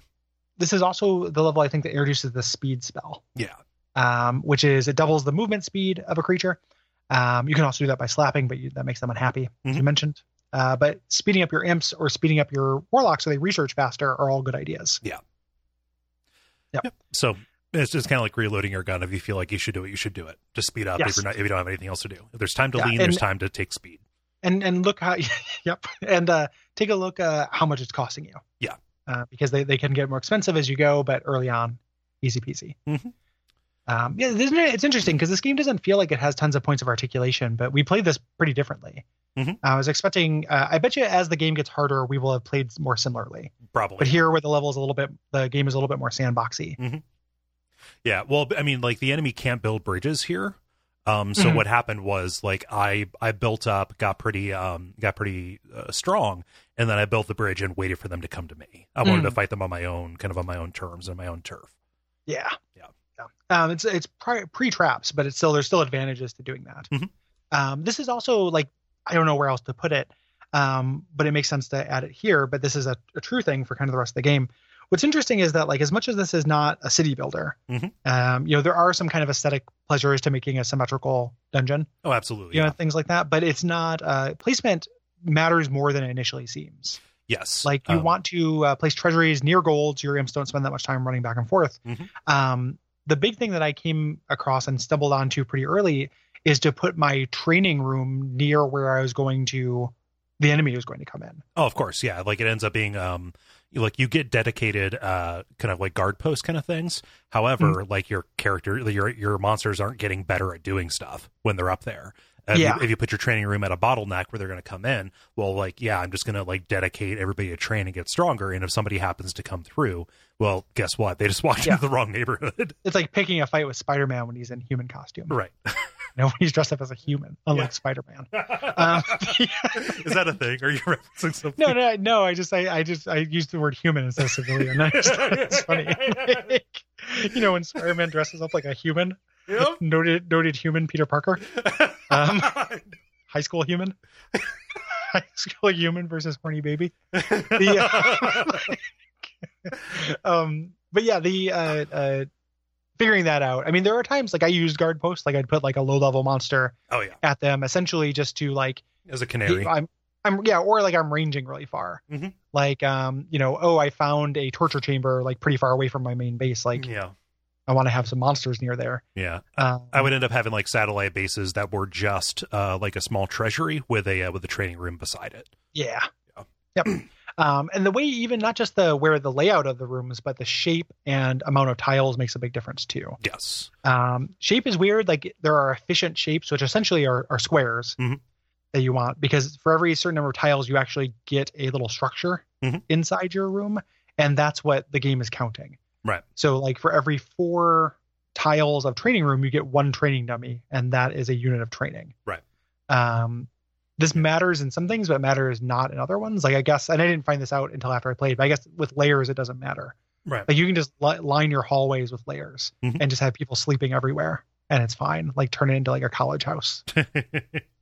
yeah. Um. This is this is Dave. He sleeps in the closet. Um. Yeah. Just be a hero. Um, yeah. Pl- placement also like that. Like that efficiency extends to where you place your hatcheries and your uh, and your layers. Yes. Uh, basically, you just you don't want people walking very far to get what they need. Yes. Um, you also don't want uh, libraries. It's. I mean, I don't know if this is actually true, but when the first message you get when you can build libraries is that they don't like noise when they're researching, so you want to put that in a remote place. Yeah. So like, I don't, always did that. I don't know if it actually mattered. yeah. I took it as like, don't put libraries next to training rooms or workshops. Yeah. Don't just have like a big omni floor with no walls. Right. Where there's right. like this is the corner for libraries and this is the corner for chickens and this is the corner for yeah. the trading dummies. Yeah. One thing you're not really doing is like building your rooms or your hallways with a mind toward this is easy to defend or or, or uh, difficult to defend. No, because when there's tunneling, like Mhm. it doesn't really matter. And we can reinforce walls; they can't be tunneled through. Mhm. Like there is actually they didn't put in a destroy wall spell, but it's like the highest on the tech tree. Right. So for someone to subvert that, it's very difficult. Like you don't, you're not doing the thing that you're talking about, and you can like so kind like eventually you get boulder traps, and then Yeah. you can be uh incentivized to have hallways Mhm. essentially. But up until that point, you don't really need. You're not making like a. a Tower defense style maze for enemies to go through or anything like no, that. no, you're making uh, like grids of rooms that are connected to each other by doors. Yes. Um, but the nice thing is, after you take down Water Dream Warm, uh, your guy says you'll be happy to know that you brought that cannibalism is thriving in the region. It's the, it's, it's like the Beatles came over to America. ding, ding, ding, ding, ding. Yeah. Paul, Paul, when did you start eating George? oh, he really is Um, the funny one. Um, George is the tasty one. so, so you move on to Flower Hat. Uh, I, I, I- that probably is MVP for names for yeah, me. flower hat's very funny. Yeah. Uh, this is the first one where you have to mount an attack on another dungeon. So this is where it starts working in kind of like uh, the standard RTS win condition of obliteration. Yes. Uh, and to go along with that, this is the first one where you get the heal spell, which is pretty self-explanatory, Mhm. but also the call to arms spell, Right. Uh, which puts down a little flag, and anything within hearing distance of it will go there Mhm. uh, to the flag. Yes. Um, that ends up being expensive. Like when that is active, you're like moving the flag around to draw people around. Uh, but it's also kind of a constant drain on your treasury while Yeah. it's there. It can become expensive, so y- it's and it, it doesn't work that well because it has to be within hearing distance. If it could be anywhere in the dungeon, like if everything heard it and went there, I Mhm. think that would be a, a good spell. Yep. Um, so this also introduces workshops where you can build your traps. Uh, the low level traps ended up being kind of like a waste of effort for, to my mind, they didn't do an awful lot for me uh, outside Yeah. of the specifically defense minded levels. Yeah, yeah, I sold a lot of these too. It's Mhm. kind of nice that you can, again, it can be something that you opt into. Like it can be an extra source of money if you don't use them that often, and it can it's just how you get trolls. Yeah. uh, trolls are not terrible fighters. No. You know, um, they're they're better builders, but like if you're not really using building, like it's nice to have like another little foot soldier. Mhm. Yeah, they're they're kind of your stepping stone to orcs, which you're Yes, gonna get later on. Um, heal is a really good spell. I mean, obviously, but like if you, you know, especially when you start having like your MVP unit that you start dragging along from mission to mission, like that is a way to make sure that they're preserved. Mhm. Um, but yeah, like this, this is where I started noticing the frustrations of like moving an army to make any kind of attack. Like it's, it's where Yeah. I started really feeling like I was being told the type of novel while while wearing mittens. If you, if you couldn't grab from the menu, Mm-hmm. um, this would this would be literally the worst thing in the world. Yes. like uh like you can you know it is very nice that you so you go into your menu you have the ki- kind of when i talk about the readability of this um it is hard to know at a glance exactly what's going on Uh-huh. like you have a little timer that is the next payday but it's a little bit hard to read it's off to the left um you have these four little tabs that are like your building tab your creatures tab um your inventions tab and your spell tab on the left but they're just little symbols you had to wait for the tooltip Mhm. they come through like they're hard to read right away the bridge doesn't look like a bridge Yeah. things like that Mhm. uh, but you can go into your creatures tab and you can see uh, this is the most useful Oh, this One. thing is so good. I, lo- I Yeah. love this. i would love this in in other rts's Uh huh. like this is great like it just shows like you know is your creature uh, idle busy or fighting Mhm. you know and it's like the way that uh, i did when i had to do, guard, do an army is just go to that creatures tab grab everyone from it Uh you can grab eight people at a time and then just drop them into the fight huh. so i didn't end up finding it like it ended up being very crude Yeah. as a thing but i don't think i found it quite as frustrating as you do and i did wish there was a fight all button Mhm. but like you do have you'd have to you know scoop water like you, you essentially bail your creatures into the fight no, we we both ended up doing the same thing. You know. Yeah. Like that that- that that is a that is a useful useful thing. I like the uh the combat pane as well. That actually shows the Mhm. different matchups that are happening. yeah um, and yeah the fact that you can uh, just pick up from the combat menu as opposed to like looking for that particular creature. Basically, anytime I was trying to interact with something directly on the map, uh, the game was terrible. But when I was doing it in the menu, it was fine. Yeah. yeah, Um, yeah, you can- because you it's can hard also- to know where you can't even really know where the fights are, Right, like necessarily. like I, I, I think that like you it can says right click that you- on you can right click on stuff to like jump to it, but Mm, yeah, and you can you can kind of look on the map uh, where it is. But I love being able to grab any creature by its icon. Mhm. Like if you if you have the bandwidth to do that kind of micromanaging, you can literally just rescue your creatures Uh-huh. from from a fight as they're about to lose. Like dump them in the chicken pen, Mhm. they'll eat some chickens, and then come back out strong, Yeah. having having uh, done some some thing to some strips. hmm Yeah.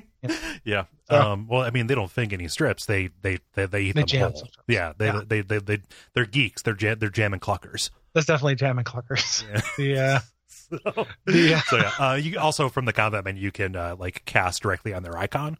yeah, Again. which is really really useful. Yeah, saving you. From Um, all and that. also it shows the two icons left and right, so it looks like a boxing poster, Yep. which I like. yeah. yeah. So, um, the, the next one here is Lush Meadow on down. So uh, real quick before this is the first level also flower hat that gives you the specials. Yes. Um, not the band, but the uh, the special item thing. Mhm. Um, this is the first one you can get a transfer creature. In you won't have a creature worth transferring, but you can transfer over your highest level, you know, uh, demon, Mhm. which is still useful. Um, the trick here, if you want to do early on, um, is transfer over a high level warlock because they'll research really fast, Mhm. and that's how you get your leg up in this first section of transfer Yes. levels. Um, there are also levels up and a charm spell that you can get, but um, the transfer creature is the one you want to find before you leave. Mhm. Mhm. Nice. Uh, so Lush Meadow on down is the final of uh, is the last of the tutorial levels. You know, it's your basic Mhm. big battle against an enemy keeper, um, and this really limits the gold that you can get. Like you have a small seam that is near your base, but there's a bigger one kind of toward the center between you.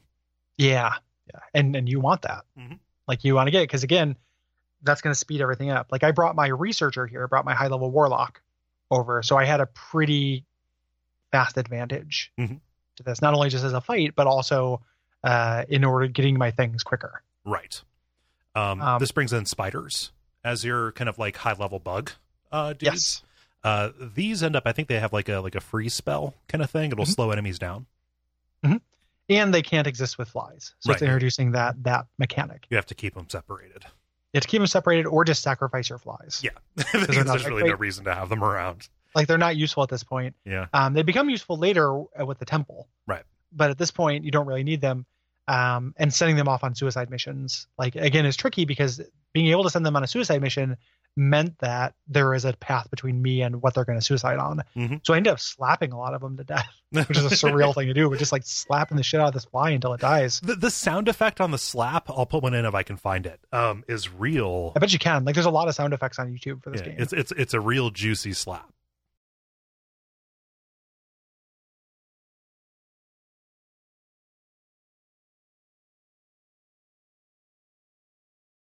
I, I think all the sound effects in this game are great. Mhm. The the sound of digging Uh huh. is really satisfying.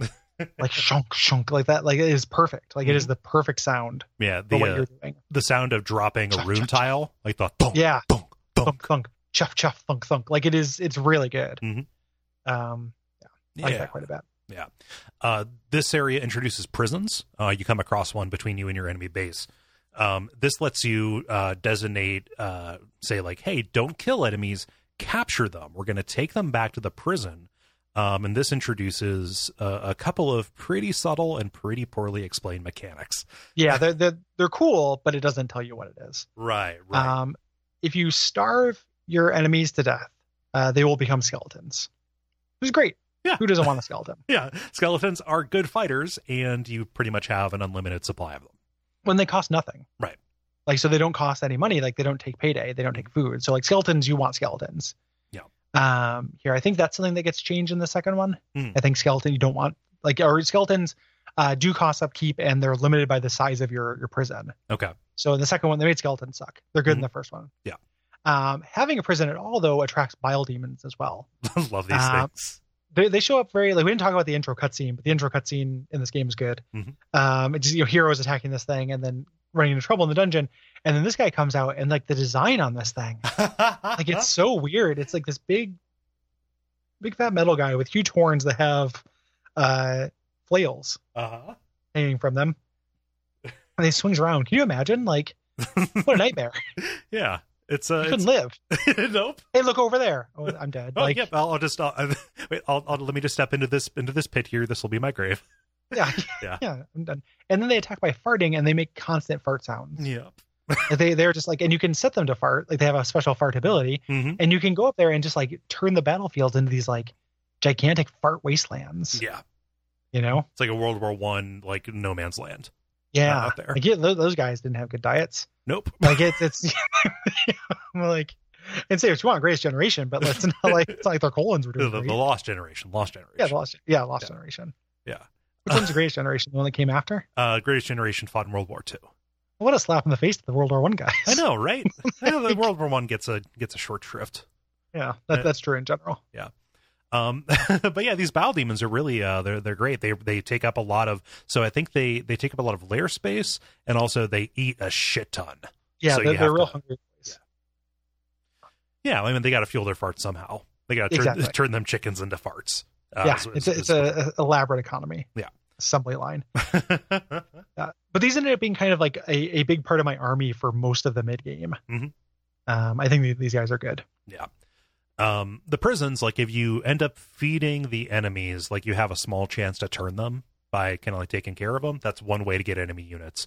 Uh, Is that the, I thought you could only do that in torture chamber. I didn't know you Oh. could do that in the prison. I may be mistaken. Okay, I, th- Yeah. I think that's just the torture chamber. Okay. Um, not I'm not trying to like Gary explained it to you, but N- I'm no, no, I just ninety five percent sure. yeah. Um, Yeah. the uh, this introduces guard posts, which is basically just a way to tell your units stay here and attack whatever's around. yep sets sets up little uh sentry. Yeah, it's- Sentry it- posts. It's like the like this game's version of like StarCraft's patrol command. Yes. Yeah.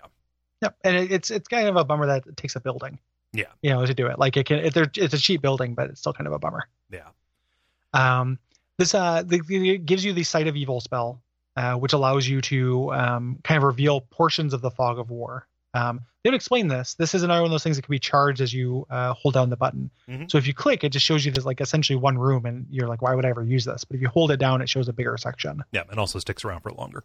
Yeah, and costs more. Yeah. Um, but you can cast into into that. You don't have to have uh, character line of sight. Mhm. So when eventually you get, uh, and you can um, you can only drop guys on your tiles Right. uh, but if it's a neutral place, you can drop it. Mhm. Uh, so I believe, can you do that?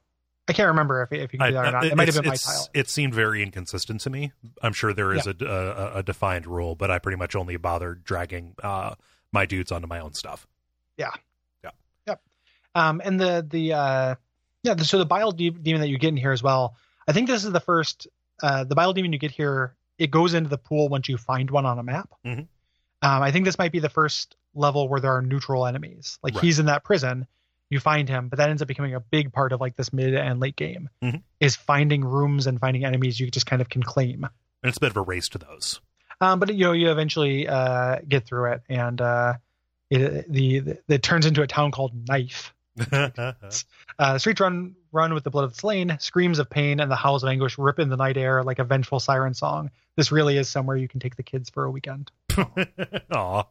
You know, the important thing about being a dungeon keeper is making time for the for the important things. For the dungeon kids. Yeah. Yeah. um, yeah. Um, yeah. So that's uh, that's the end of the tutorial, and now we move on to Snuggledell.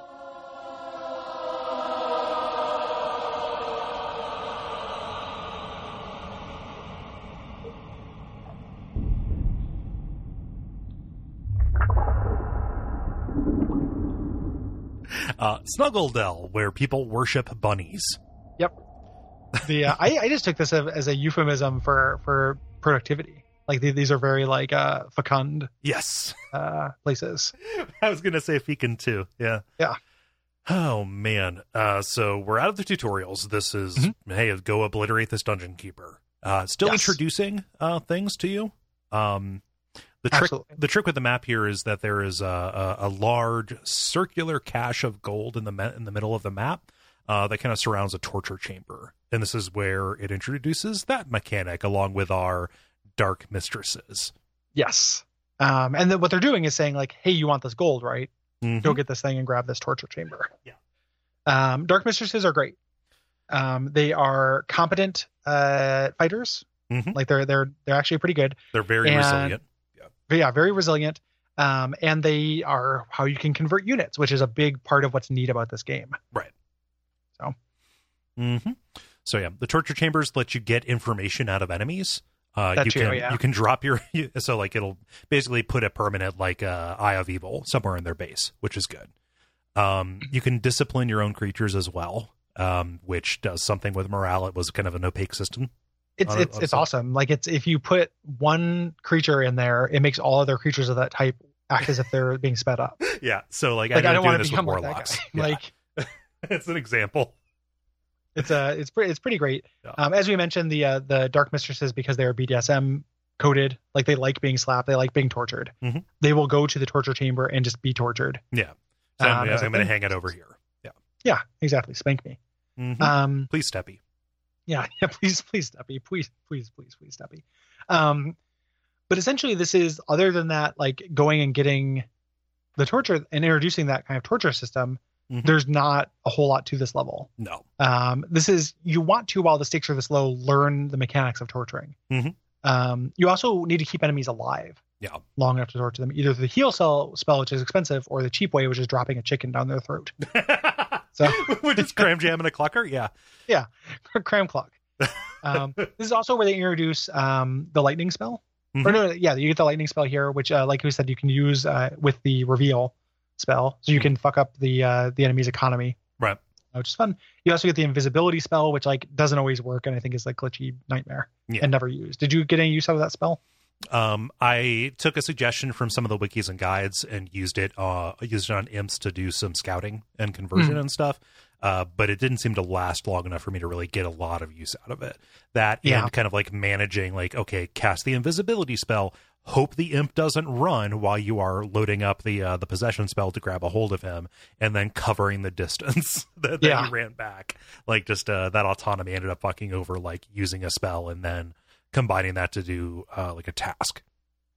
It's it's it's a bummer that again that like lack of direct control here's where it runs up against what you want to do. Yeah.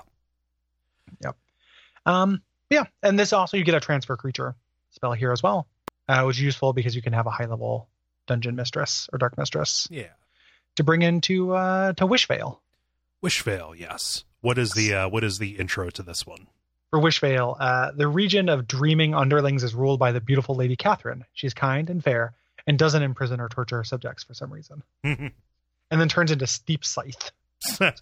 steep scythe. That's a strange, Um, weird combination of words. But Ste Steep Scythe actually, this, this is a mistake. Ste Steep Scythe, uh, everyone's been put to the sword. We've made an enormous magic carpet out of the thousands of bunnies. So Oh, this is yeah. actually a mix up between those two. Yeah. So, um, yeah, this is a, a stage where you're kind of in the middle of these of this battle between two sides. So you have two different keepers that you're that you're working on. They are on either side of you. You're in the center.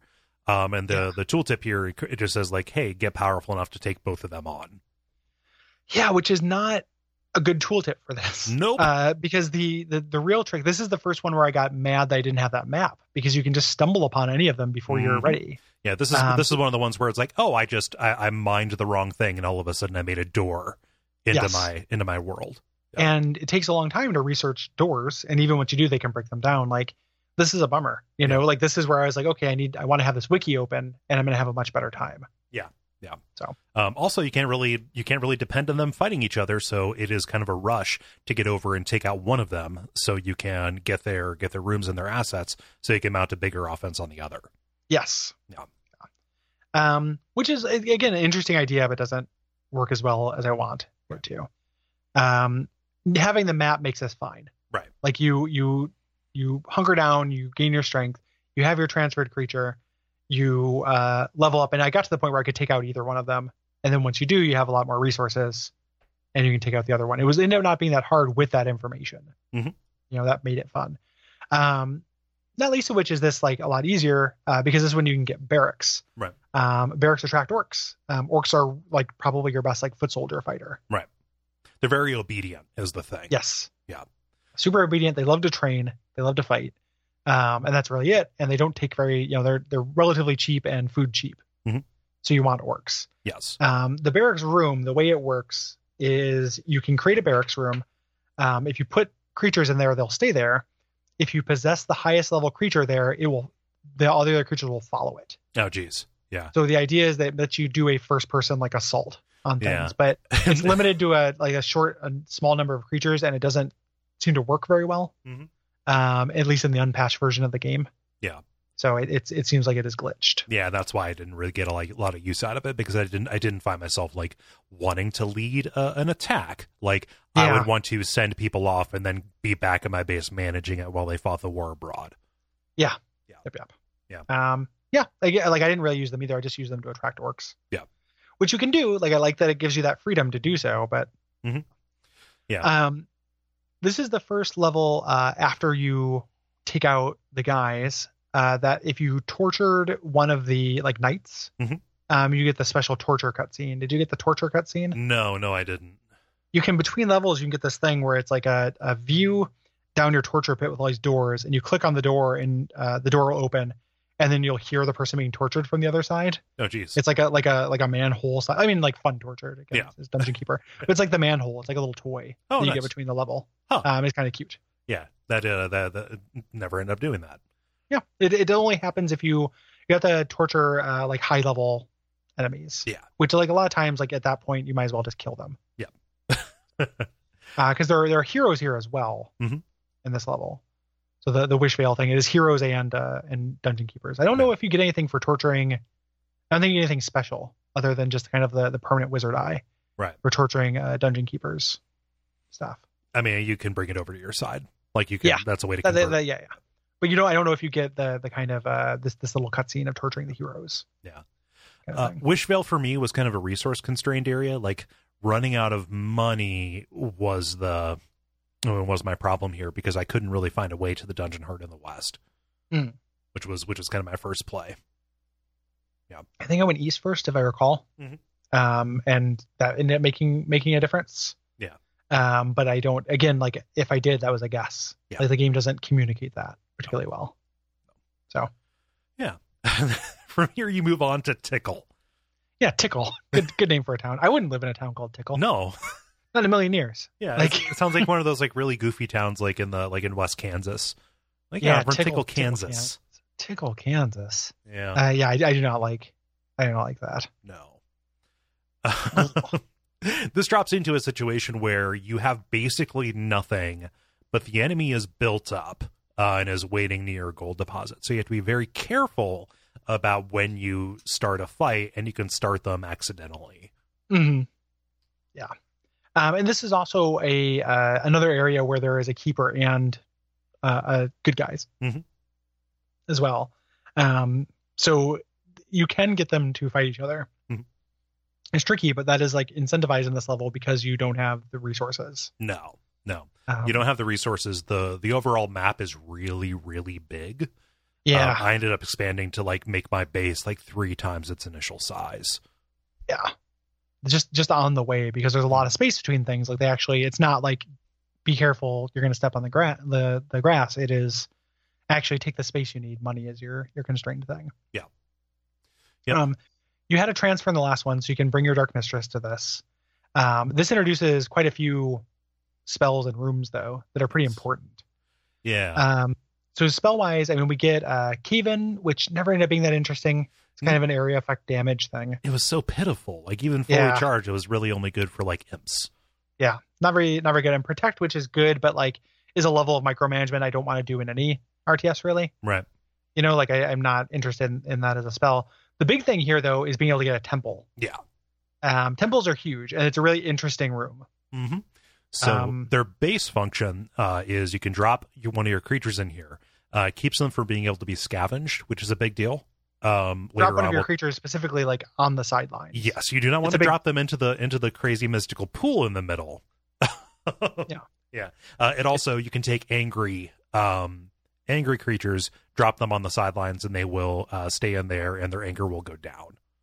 they chill out it's like the chill out room Yeah. um, except for vampires who hate it Right. uh, this will also cure status effects Mhm.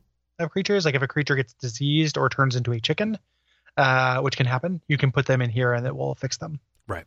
Um, the biggest, like most interesting thing is that you can sacrifice things to it uh, to get certain effects. Right. And I actually like this is un player unfriendly, but I actually like that you have to experiment for these. Like it Mhm. doesn't tell you what to do. Right.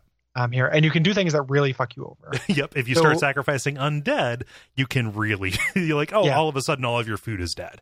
yeah don't sacrifice chickens Right. um you know things like that so like i was doing my 1997 save scum strategy Mhm. and saving a lot to to try these different combinations eventually i looked up the recipes Mhm. but it was fun to see the kind of you know things this is where if you sacrifice an imp it lowers the cost of your imps uh, which is huge Mhm. um so you can make more um you can summon uh certain monsters by sacrificing a combination of creatures Mhm. um, this is another place where the keeper fx version of this is a, a good option because it adds a lot more recipes Hmm. uh, to this like mostly good but like allows you to summon a lot of more you know a lot of different creatures Mhm. uh, through different combinations So this is a way for you to exert some kind of control over your army makeup, not just hoping that you lure them in. yeah you launder your creatures Yeah. um, and there's an advantage that they don't lose their levels like if you sacrifice a high level demon spawn uh, with a beetle or what have you to get a you know, bile demon it if those are high level the bile demon will be high level Yeah. so you can you can also launder training like it is cheaper to train a shitty creature Mhm. so if you have enough time you can actually do this to like get really powerful creatures without spending nearly as much money Mhm. um, that's not the uh, the real the real draw here though is once you have a temple you can make a horned reaper Yes. Um, so you have to do like really high level uh, creatures, like a like a horned, not a horned demon. It's like a like a dark mistress, um, a bile demon, and something else. Um, but you drop all three of those in, and this guy comes out again. He is Yeah. the mascot for the uh, for, he's the mascot for the game. Um, he's incredibly good good at combat and nothing else. he's pissed. He is so angry. Like He comes out, he's Paul Rudd in, in Wet Hot American Summer knocking over the, the tray all the time. yeah so like the best thing you can do to keep him happy is to either like drop him in the temple and have him run around there or to like drop him on a guard post which Yeah. um which reduces his happiness decay uh, otherwise you are It, going it to want also him just quarantines him, like because you don't Yeah. want him near your guys because he'll he'll fight them. right well that, he- that that's if he gets angry and then starts uh starts raging once he Yeah. starts raging he will not stop Yeah, it's, it's everything is pretty much over, and he gets mad about everything. Like he gets mad, too many corpses, not enough corpses. Uh, Uh, if you pick know, him too- up oh yeah, don't hold him. Like you don't want to hold him. hold the Reaper. Don't pick him up. The uh, the the whole like he is is really hard to manage. he's and this super is happy thing- fun ball Yeah, he's, he's super happy fun ball. He's big red.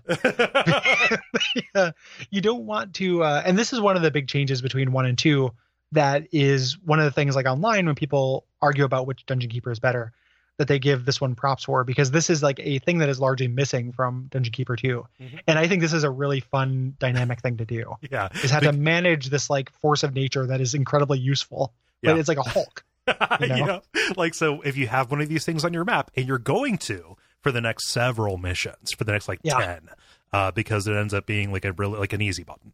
Uh, for, Yeah. for a lot of these things, but like you're constantly like giving this guy money, um, Yeah. and making Paying sure him that off. he's that he's rested. Like, and eventually, like once I got the ability, like I would rush to have the ability to make prisons, uh, Mhm. because like having this guy rage was inevitable.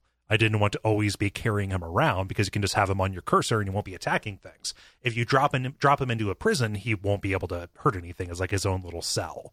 Um, Yeah. you're like, oh, get it, you know, let's let's get the gimp. Um, yeah it's like lock, lock up the werewolf and Yeah. the you know yeah, yeah. That's- And then I would bring him out, you know, and make sure I would only drop him in places where he would attack enemies. and he's he is incredibly powerful like there's still that what I, there's a name for it but there's like an economy thing when in uh comes up in d&d but like the the the side with the larger number of attacks usually wins Yeah. so it's not like this guy's a one-man army No, you know no. if you put him up against like a bunch of characters like they're just getting more attacks and the numbers will eventually will out, yeah, win and, out and high level high level warlocks, or if you're fighting against wizards, or if you're fighting against spiders, like and freeze them and yeah they'll freeze him into place and stuff like you know you you don't want to send him in unsupported but Yeah. like he is very good for early rushes like he's- possess him and take him over he's great for rushes, killing imps. He's great for uh, just being the vanguard. Mhm. Because you know, unless he goes into rage mode, he's not going to fight your guys. right He's happy to kill the enemy. Um, super, super great. Like I Mhm. love, I love him as a mechanic. I love him as a character. I would like a plush version He's mm-hmm. good. please etsy send it to me into demons. He's a demon. Um, yeah, and at this the is same this- time come on man um, and it, it's it starts off as the uh, this is your your transfer chain as you mentioned. You're going to have this guy for a while. Mhm. Um, you really want to find those transfer creature spells Oh, now yeah. that you got this this motherfucker on your team. Mhm. Um, there are other like when looking online, there are other strats like torturing a high level hero. uh-huh. Um, this is I think this might be tickle might be the level where they introduce samurai maybe uh, to fight you. I don't I don't know exactly, but having uh fighting bringing in like a high level samurai is very useful as well. Mhm. Uh, there are things you can do uh, or monks rather like there are things you can bring in that are really really good. Yeah. um, they're enemies, but I'd rather just use the cool demon. sam Um, so fuck you, Tickle. Ah. Uh, moving on to Moonrush Wood, um, which uh, where where the legions of hell could ride in and would probably be offered cheap lodgings and a night of good cheer. ah jeez Um, yeah, fuck this place. monsters I think I gotta go. yes. So this place is ruled over by four arrogant wizards, uh, and they're hidden behind these mazes. They each have their own little uh, kind of wedge in this Trivial Pursuit map kind of thing, uh, and they're also cordoned off behind these question mark shaped ore deposits. Uh, this is a weird gimmick. It's really strange. Yeah. Um, the nice thing, I mean, you have to take them out. None of them are actually that hard. No, Like once you, and you will get momentum Mhm. in this level. Like once you have a decent army, like expand your space, like spend a little bit of time to rest up. Like you can take out the next one. That's very rare that they like end up teaming up, Right. Because of the geography. yeah. So you can just like choose when you're going to cut yourself off a slice of that wizard. Yeah. Um, yeah. There are lots of like little distractions you can go down to. Like over in the west, there are these mazes that have an awful lot of like treasure in them. Um, Mhm. and there are also like trap trap rooms that you want to get into. Like this is where you can just blunder into a boulder trap, which will fuck you up. Yes, which is why you save because they will kill everything, Yeah. including your your gigantic uh, horny. Yeah. that that you want to have. Um, the uh, so you want to send imps out and possessing uh, possessing them is a good way to like set off traps. Mhm. Um, here, the uh, the enemies are fairly tanky in this level, so you know it's it's you have to build up, but you're also kind of helped by that by introducing the graveyard. Yes. Um, the graveyard is really cool. Like one, uh, it's a place to put corpses, so they're not upsetting all your dudes. Mhm. No, graveyards, a place for corpses. Yeah. Um, and then the uh, the big thing though is they attract vampires. Yes. So Vampires every every ten corpses that decompose will bring in one vampire for you. Yes, and again, if you can get hellhounds, they will piss on there. I think this might be pre hellhound, but once you get hellhounds, that Yeah. golden stuff is gonna it's gonna do it for you. Yeah. Um, vampires are really good. Um, their kind of strength, like not only are they really great fighters, um, and they're very versatile. Like they're pretty good at everything. Mhm. Um, the great thing about them is they're functionally immortal. Mm-hmm. Um, when they die, they come back one level less. Yeah.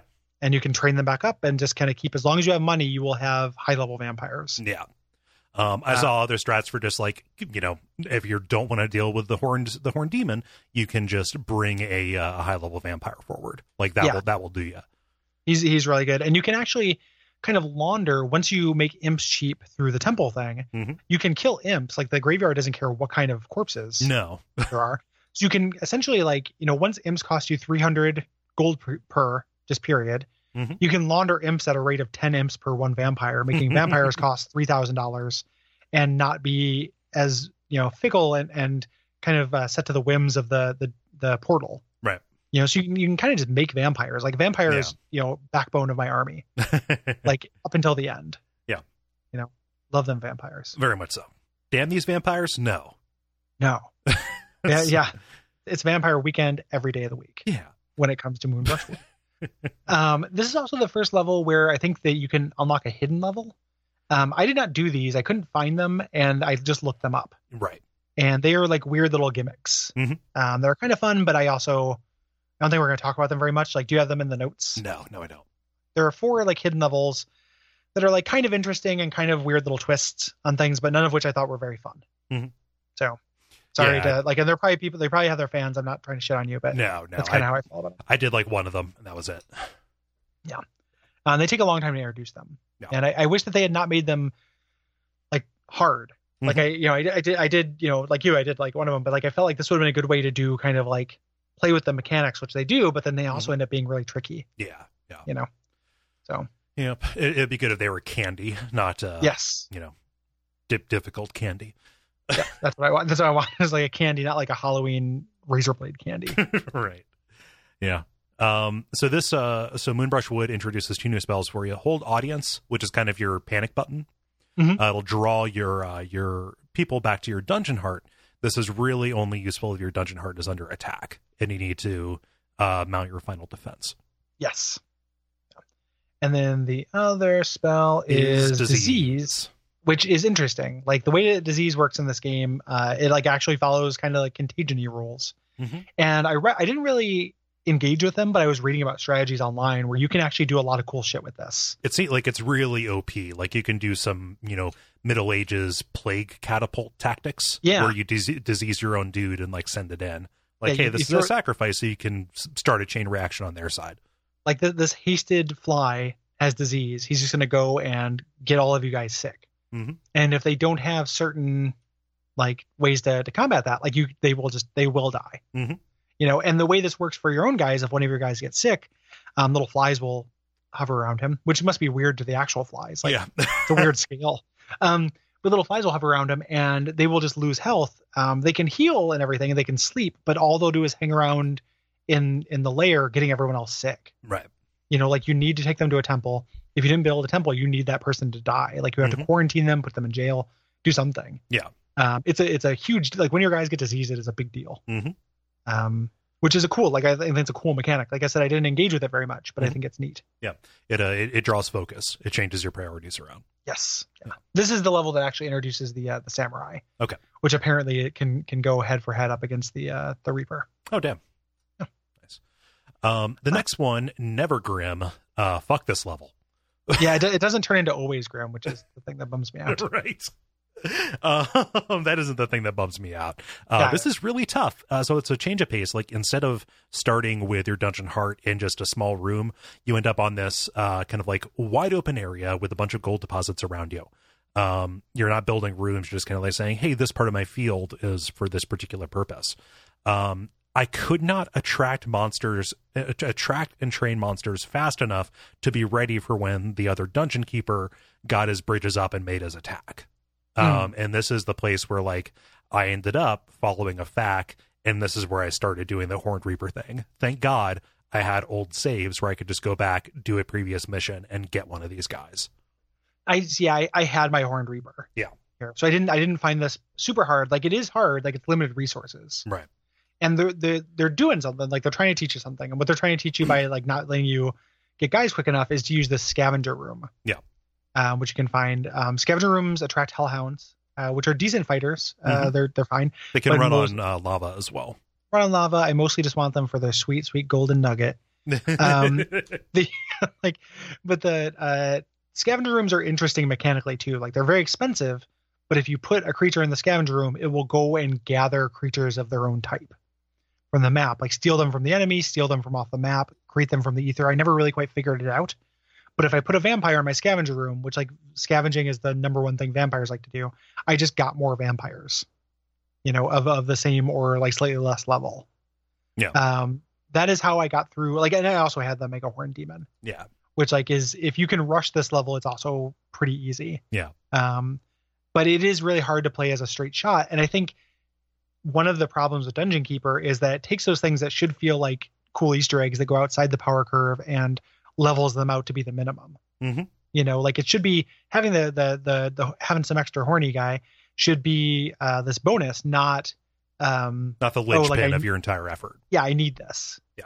you know so that that is a that is a bummer Um, this introduces dragons, and I really don't like these. I think they're way too slow. they're really really slow Yeah. Um, they're out there. They're just kind of like wandering in the lava, uh, and they are you know your neutral enemies. Uh, you want to grab them because again, you have that you have that early disadvantage of not being able to drag enough people in. You can and you want use- to deny your enemy yeah, yeah, and you can and you can use one of them like like scavenge likes, uh, Yeah. through the uh, through the scavenger room. Um, so you can use that to get yourself you know deny them that defensive opportunity while you're doing your attacks. they're good at research. Yep. Like they, you know, they're fine. I ended up actually, I didn't like using them in combat very much either because they are very slow. Mhm. Um, you know, I mean, they have like they're good at attacking. Like once you get them attack, but keeping them kind of on defense and freeing up my warlocks to train Mhm. was the main use. Like I mostly use these guys to research so I could keep my warlocks, you know, ready for shooting fireballs. Um, this is where you get the cave in spell. Um, Yeah. and it's not really that great, like we said before. Yeah, and you can get chicken here as well, Mhm. uh, which can turn an enemy into a chicken, but is not all that useful. I'm a Sounds chicken useful, but march. expensive. I'm a chicken. Yeah. Yeah, turn him into a to a clock clock boy.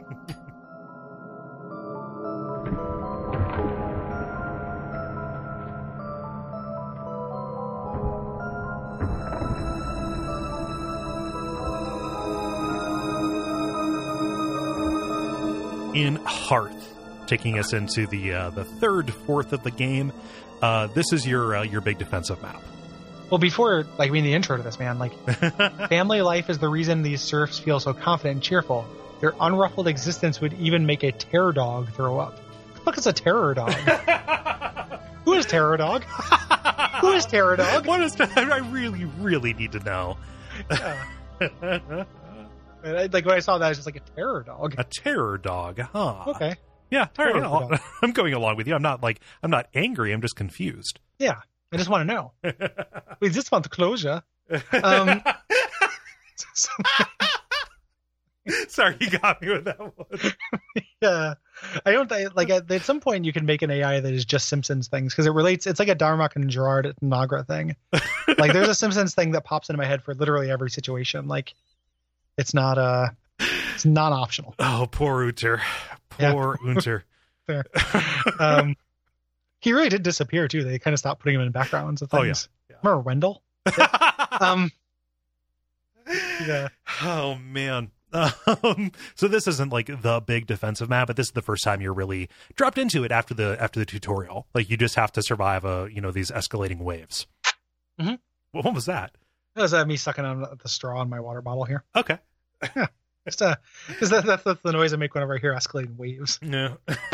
I thought I thought you were doing like a chef's fingers kind of thing, like doing. Oh, yeah. Ooh, waves. Hmm. um so the, it, it, it's pretty like uh fa- like continuous the kind of the attacks on you you know they start fairly quickly and there will be continuing waves as you go Yeah. Yeah. uh, luckily like it is you know bunkering up like is is a pretty viable strategy Yeah.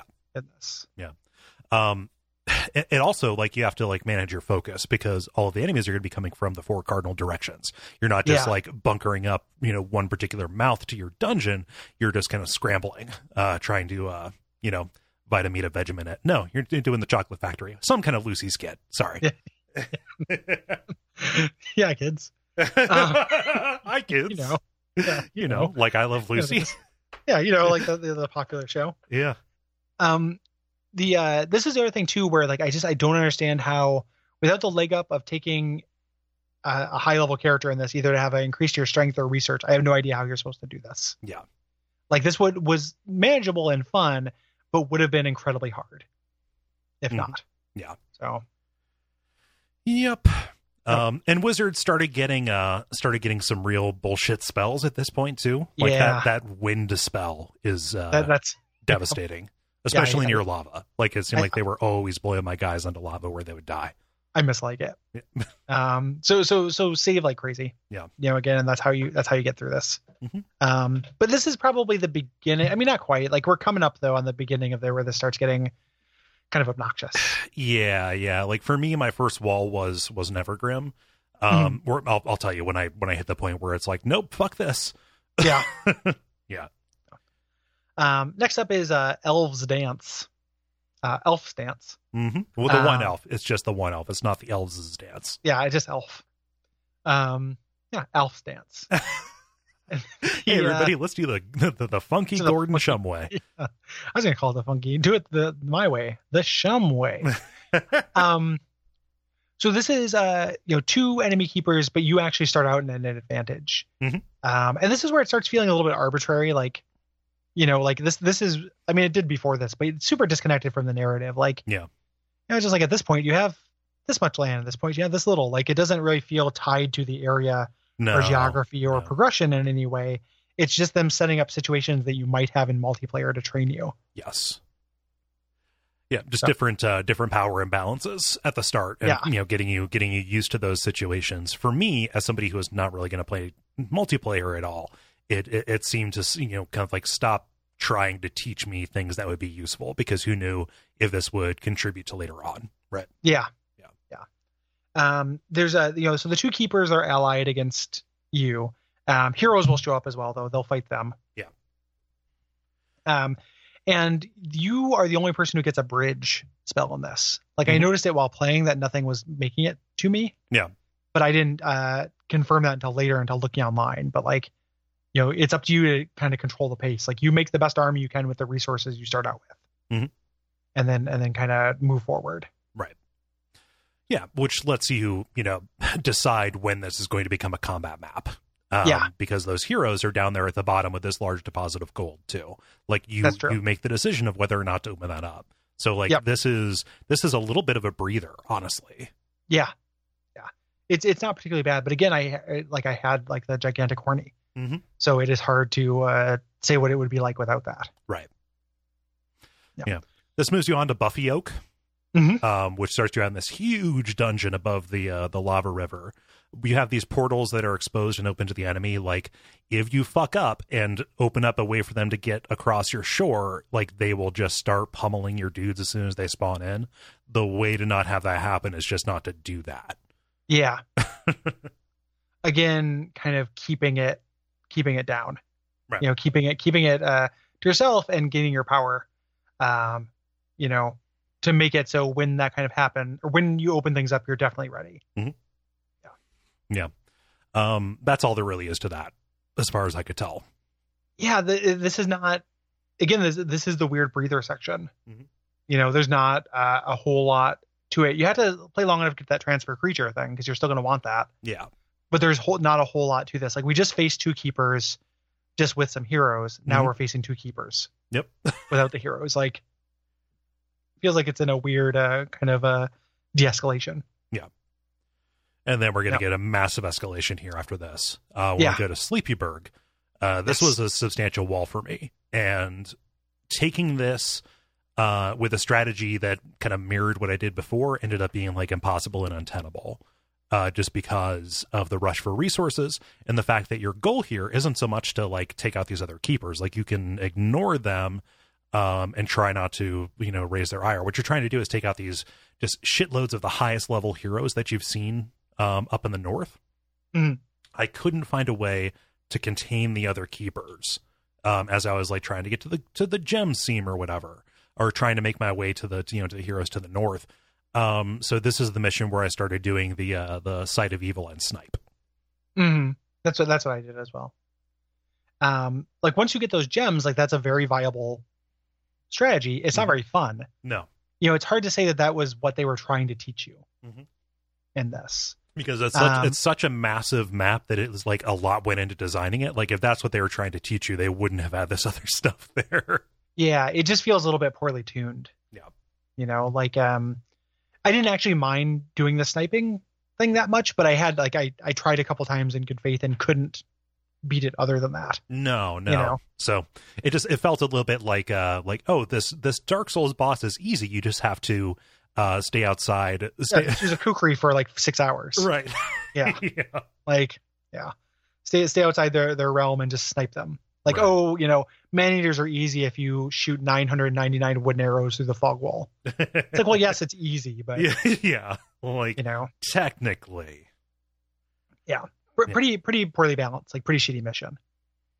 Um, so tricky. Like there's other ways to do it. You know, just as kind of a general disclaimer, just for my life, and then also for this episode of the show, though, like just because we used a strategy and we're like that strategy wasn't very fun, like I'm aware that this game, like there are other strategies. Like oh, for sure. Yeah. as always, something being possible doesn't mean that it's it's communicated well or it's a good way to do it. You know, it's you know Lobos beat all the Dark Souls games with the with barehanded, Mhm. with no level ups. Like it doesn't mean that you should have to or that like some of those things aren't too hard. You know, there's, it's within reason is the the watchword. Right.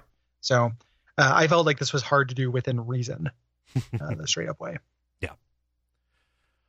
Yeah.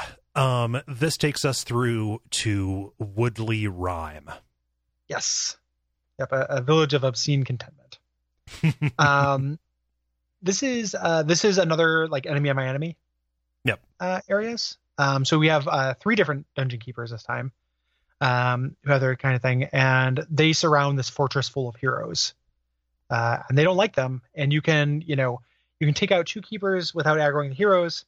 Um, let them deal with the heroes. You can also again like start a fight and leave. Yeah. You know, like you have the a, a superpower that you have that the enemy doesn't have is that you can pick up your guys in the middle of battle Right. and essentially teleport everyone. yep. So like starting that fight between them and then getting out of there was really useful just to have two, the two enemies like soften each other up. Yeah. So like what I did was I sent some dudes over to like tunnel into the base that is far to the east.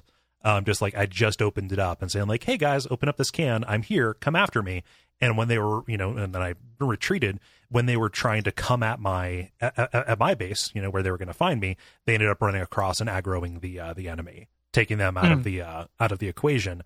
And then once they were weak, I just launched another attack to like claim all their rooms and stuff so that I could get twice as much, basically. Yep, yep. Um, this also uh, introduces a spell called Armageddon, which summons all your creatures to your dungeon heart and all creatures, all enemy creatures. Like the the enemy gets a three second warning Mm-hmm. you're doing any preparation, and then all your guys are there for one big final fight, which is kind of what we were looking for before. It's a little bit undermined by the fact that you're fighting four different factions. Right. You know, so you have to, to have that numerical superiority is very difficult. What it does allow you to do is just end it if like you're hunting down the last few guys. Mhm. You know, but the, the stakes are always going to be on you because it's at your dungeon heart. So this is a cool spell. Again, I can see it being pretty fun in multiplayer. Like I can see it being, you know, in a one-on-one fight. This is like, hey, let's just let's call it. Yeah. You know, this is a slaughter. But um, in the actual single-player game, I didn't find it that useful. Yep. It's also incredibly expensive. Yeah, that's true too Yeah. like it- to get to get to it, it's high up on the tech tree and cost a lot Yeah. of gold to cast it's a little bit like um I know it's not the case because they like there are strategies around this, but to make a StarCraft comparison, it's a little bit like doing nukes. yeah yeah yeah This takes us into the final leg of the game. Um, with Tulip Scent, which is just an infamously hard map. this is the one where like every time you look at a guide or any of the discourse of this it's like one is the hardest level Mhm. uh you cannot you know you can almost not do this without a transfer creature Right. Yeah. Yeah. And uh, the reason for that is that um, your creature pool is very limited. Um, the enemy keeper always gets the better monster than you do. so, like, like, it you can you can get trolls orcs bile demons uh, tentacles which we didn't talk about but they kind of suck Mhm. um skeletons they can get everything except for those Right. So they get they get all the things, and the the pools are very very low. Like, yes, you can get bile demons, uh, bile demons, but there are only two of them in the pool. Right. So So you want to race for those because those give you a huge advantage. um, you know you're gonna you're gonna use orcs a lot in this, um, which is like the strongest monster you can use, Mhm. uh, except for your your guy you took with you. Right. To this. And your guy that you brought with you might have some friends because this is the map that uh, down this long hallway between you and the other um, enemy base, you have these little suites off of it. One, so two little suites, each with a horned reaper inside of it. Um, so you can get them, but then you have three angry boys. Three very, very angry boys. yeah, you, you get Biff and his two idiots. that hangs out to, to bully, bully McFly. Mhm. Um, doesn't mean it's a bad idea because you're so starved for resources, but you have to use it. And the thing this gives you a spell like the must obey spell, Right. Which makes creatures docile, which you know that's intentional. Like that, the fact that they starve you of resources and then give you these these extra horn demons, like has to be intentional Of course. like they want you to deal with that um it just it's har- you're just kind of under the gun doing it Mhm. you know Because uh, your your enemy keeper is going to like the only, the only thing keeping them away from you are these magical doors. which uh, are breakable Right. like it, magical does not mean impervious it just means like one step above wooden essentially Right. um it ends up being the kind of thing where it is much harder in the beginning of this like if you can kind of survive the beginning of it you can you can keep going you know like you get it, it- you get a little bit of momentum in this level i felt Mhm. um kind of depending a little just on, on ai like how aggressive the ai was Right. decided to be and that felt random Yeah. um i also ended up using like a guide pretty much and just did everything it said in the guide to get Yep. through it because it was a huge wall. Like I was just going to follow this step by step, I have the map and the guide, and that's uh, and that's it. Yeah, I watched a video of somebody of somebody beating this, and then I just followed it, not like step by step, but it's like okay, I should I should do this stuff roughly in this order, and that ended up Mhm. being my uh, my way through. Yep, yep, Yeah. yeah. Kind of. I mean, huge difficulty spike. Mhm. Not it- you know, and probably the hardest level in the game. Yeah. like the last level is also hard, um, but we get a little bit of a, a minor breather between that. Yeah. Um, also, tulip scent is a very weird name. I don't know why the word scent puts me off. Mm. Yeah. yeah. Like like looking at it as one word kind of doesn't seem like it means scent of a tulip. No. Yeah. uh, Mirthshire is your next one here.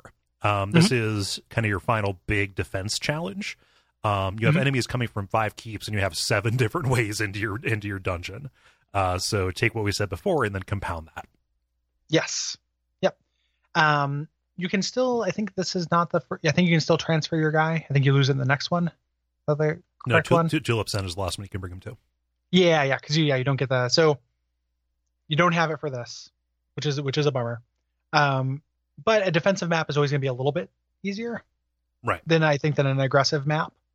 Yeah. Um, like the defensive maps run into the problem of I really don't enjoy um RTS levels that are just like, hey, survive for forty five minutes. yeah. Because you're and always these gonna aren't be these playing aren't for tuned 45 like that, Yeah. like at all. Like those those are tend to be tuned in a certain way. Yeah. These are not like that. no. um the uh this is and you have to also conserve gold in Yeah. a real serious way like that is a limited resource because you can't really expand since you're being defensive like Right. this is this is hard i like this level just fine Yeah. um you know it's it's no tulip scent but with it's it's just crazy that they spend the entire mid game giving you that transfer creep creature crutch Yeah. you know and driving off the the highway and just like going at full speed here is just very difficult to adjust to yep. They, there's okay, have this crutch for half the game, and and are bad for relying on it and for not developing the compensatory muscles, right? I don't, I don't know if it doesn't feel like it's damning me. It just feels like a weird band aid thing. Yeah. You know, and knowing that like they they remade the game kind of late in the game makes this kind of make sense. Like the transfer creature could have been a band aid or removing it could have been a band aid. Mhm. You know, either or. But like it just it's it's a hard uh hard balance. Mhm. You know, it's it's already a little bit discouraging. Not discouraging, but like one of the things I think about with this game is that if you're going to enjoy it, you don't want to rush it because levels start the same every time. Like, Yeah. Since you're starting from zero, like it gets very repetitive if you're just going to sit down and play these 20 levels over the course of like 20 nights. Uh, yeah. You know, you want you want to spread it out a little bit more than that. Um, you're already kind of like not incentivized to like and I'm losing my train of thought. I got frustrated by Mercer. Fucking Mercer. like it, it's not Yeah. a bad level, but I just like I hate losing my guy, Uh-huh. but I also I can't really say that I should have got my guy. You know, it was optional, but at the same time it didn't feel optional because this game is really hard and part of that is just the the the vintage. Yeah, it makes the it makes the last four levels of this game feel very out of step with the rest of it. Is is, is Yeah. I think the problem. Like it ends up, you know, again falling into this sins of pacing kind of kind of thing. With you know, which we we talk about a lot and we harp on that a lot. They are huge. Like they take forever. Yeah. All of these levels that are at the end like are you know, you can get through the first couple of maps. Like if you if you're really luxuriating and fully training your guys, it can take, you know, an hour. And then but you get to these last maps and it's like I, I can't remember how long I spent on on Skybeard Trail on last map, but it was a long time. like it was it was a it was a multiple session Yeah. you know dungeon which just seems like not to play to the, the strengths of this game's pacing Yeah. um so you get through uh through mirthshire uh, enemies start coming in you just kind of turtle um you can do it but tricky uh moving on to blase end which like the names are getting very on the nose which I, which I like. Um, and uh, here you have there's a there's kind of a, an opposing hero fortress that is surrounded by this lava Mhm. uh, here. And this is like And- in the story, like this is the final, you know, the the final fortress for the for all the heroes, the forces of good. Yes, yeah. And there's the- no keepers, which is nice. Yeah. Um, But this stage lasts forever. yeah, yeah. There's no um, you know, there, and there's very limited gold as well. Right. Here, so you had to be very careful with what you're doing, which run kind of runs you into that. It can happen in many RTSs, but I always associate with the board game Settlers of Catan. Mm-hmm. which is like making a mistake early on and not having it bite you for a very long time. Right.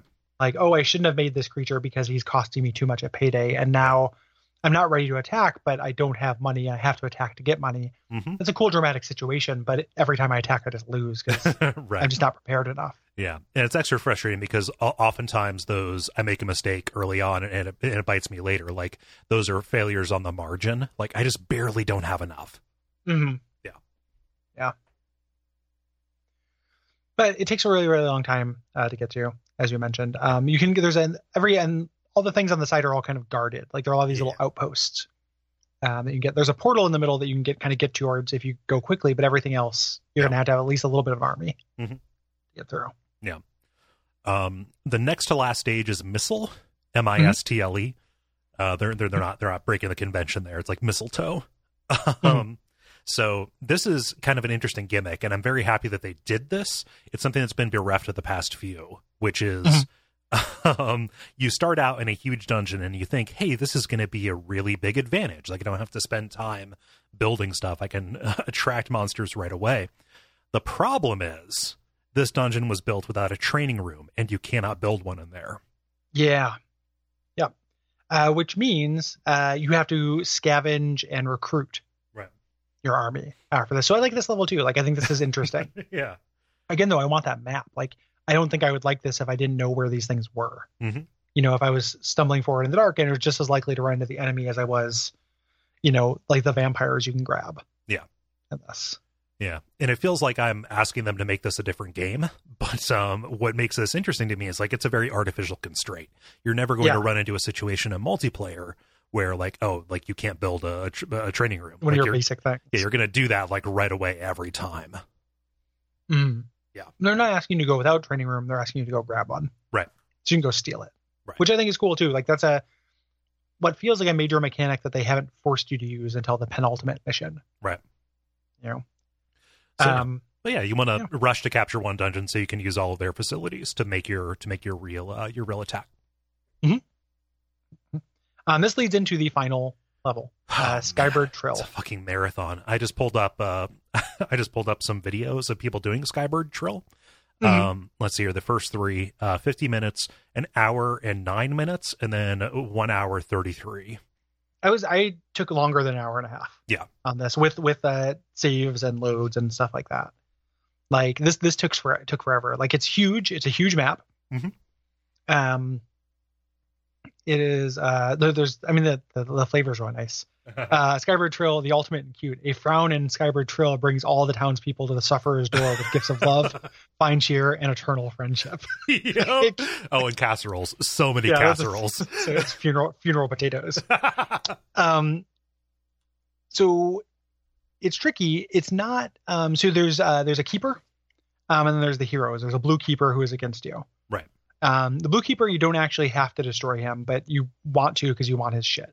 Right. For the most part. Yeah. Um, Um, the blue keeper's all built up at the start. Like this feels like it is saying, "All right, take everything you've learned and use it," because you just start with your portal Yes. and, and your and your dungeon heart. Yeah. and you're going to want to get uh this introduces um like there's like wandering horned reapers reapers and you can't make uh mistresses Right. so you have to go you want to go claim one of those if you want a very strong if you want a reaper Right. yep Yeah. um this is the first place where i had to do something to stop my guys from being scavenged Oh yeah. like yeah because the enemy can scavenge here and like it's pretty tricky i thought it was hard to know that it was going on but like when it's going on you can like put guys in the temple or in jail um and did so like if if you're not doing anything like i'm gonna put you here so the enemy cannot steal you from me right. Because that yeah, like that is a rolling advantage. yeah it sets, you know upsets the balance quite a bit So your goal in this is to take out the avatar. Um, he is kind of on this island surrounded by lava. He can't get out. So you decide when to open up that particular can. Mhm. Um, and that is around this gigantic fortress in the center. You're making your assault there. Um, and it can use the uh, the enemy's keeper stuff. Uh, that isn't the final boss, however, um, because even though the the avatar is very you know difficult, like it's a high level, powerful thing, like it will trounce a horned reaper like even a maxed out one. mostly because On he its has own. spells Yeah. like he's he's just as strong physically but he also can cast like a bunch of the more annoying spells right, right. Um, after you put down this avatar, then this becomes like a defense kind of map because all of the heroes, all of the remaining heroes, start flooding in. So you have to deal with those uh, do- deal with those waves as well. yeah everyone tries to do their their final you know let's clear this guy out through everything they have him which i which i enjoy Yeah. um as a thing and i went through it took part of the reason why this took so long is because i took the time to like torture the avatar Oh yeah, like and that was a great you know it's just like can i can i do this and it's like yeah Mhm. you know like you can you can convert the most powerful unit in the in the system I did the same thing because it was very um, it was very satisfying to say like even this, even your hero, the one that you Is- relied on the most, is now under my sway. is mine Yep. yep i i you know and that same thing and then like they can't really be undersold like it was a cool moment and paid off in gameplay Mhm. you know as well like it was like oh having this incredibly powerful thing like not only is this kind of deliciously evil but it feels really cool. Yeah. And it's really powerful. Yeah. And you know, like that was that was worthwhile. It just took forever. Like I don't actually like think this mission is that bad. It's just I think that this would be great if it wasn't for the five that preceded it. Yeah. You know, those were kind of shorter and a little bit more modular in what they taught. Yeah. Um, this mission would actually be a really good cap off. Yes. Yep, and So- who knows if that was like just the design convention at the time? Like, hey, the training wheels are off. Now each of these is going to be like its own game in and of itself. Like this is a scenario Yeah. that you're meant to, you know, do again and again. Yep. Yeah. Um, it just it's it's also too because once you're having this gigantic war that's going on, the war like itself will just take a long time. This huge skirmish because there's so many creatures. Um, it can be again like kind of a joy to watch that as well. Mhm. Like here are tons and tons of like enemy units just exploding. It's hard to follow on. It's very chaotic. Yeah. Um, you know, when you have this vanguard, you have your like mega horned reaper and your mega avatar at the vanguard. Like it feels pretty good. Yeah. You know, like like I I mean I already said that, but it's it's like it, it feels very good in the end. It is just a lot. Yeah. You know. Um and that ends up being like the end of of Dungeon Keeper. You get a, a bonkers ass cutscene um, that includes like a little goblin lady swinging her tits about, like it's very It's like- strange. Like little this, party cutscene. yeah, just in this, uh in this very, uh you know, it's like low res, uh low fidelity. Uh, just watching all these little guys having fun is, uh it's a little bit otherworldly. Like it, it- but it's it's you know again it's it's that like it's a living. It's that that kind of kind of thing. It's cute. Yeah. Um, the uh, yeah, and then you get to see some titties, and then that's that's the game. That's The- the reward. there it is.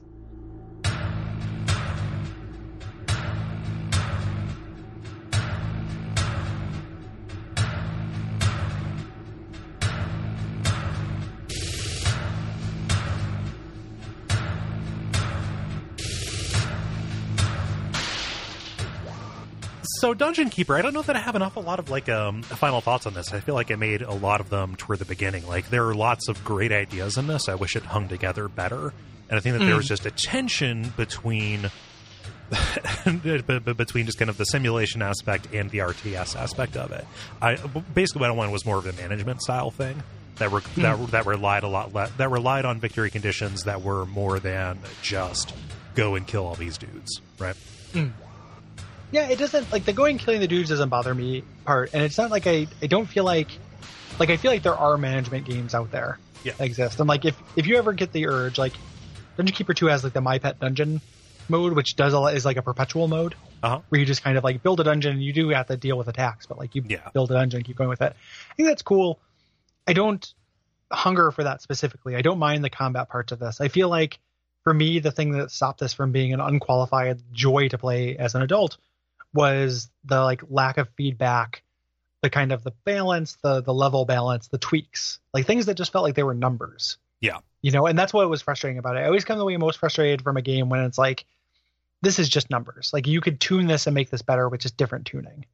You know, and it wasn't the style at the time. Like the style at the time was to be very difficult. Yeah. I get that. Like so much so that there's an expansion that's like very difficult. Mhm. But like for me, just like a, a smoother uh, uh, ramp up and kind of like having every level be designed to teach you something, like a little bit more intentional design. Yeah.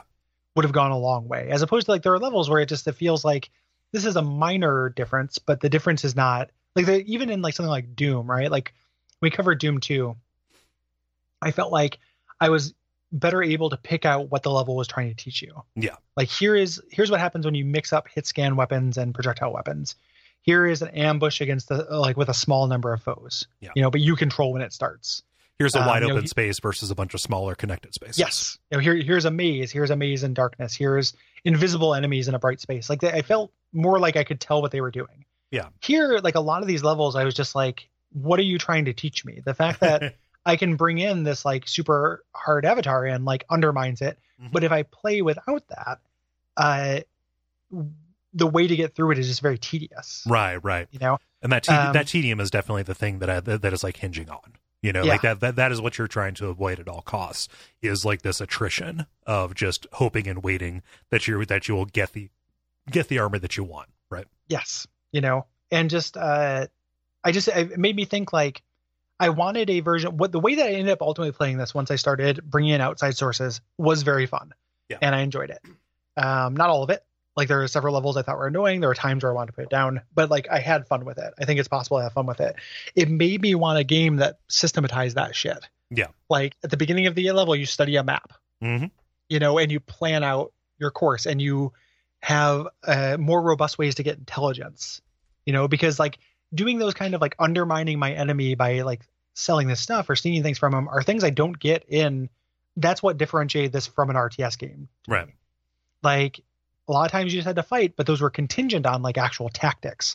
And when I play RTS games, because I don't play them against other people, I, you don't have to use tactics often. Like even in very good ones, even in like you know StarCraft Two, which is a great game. I love that game.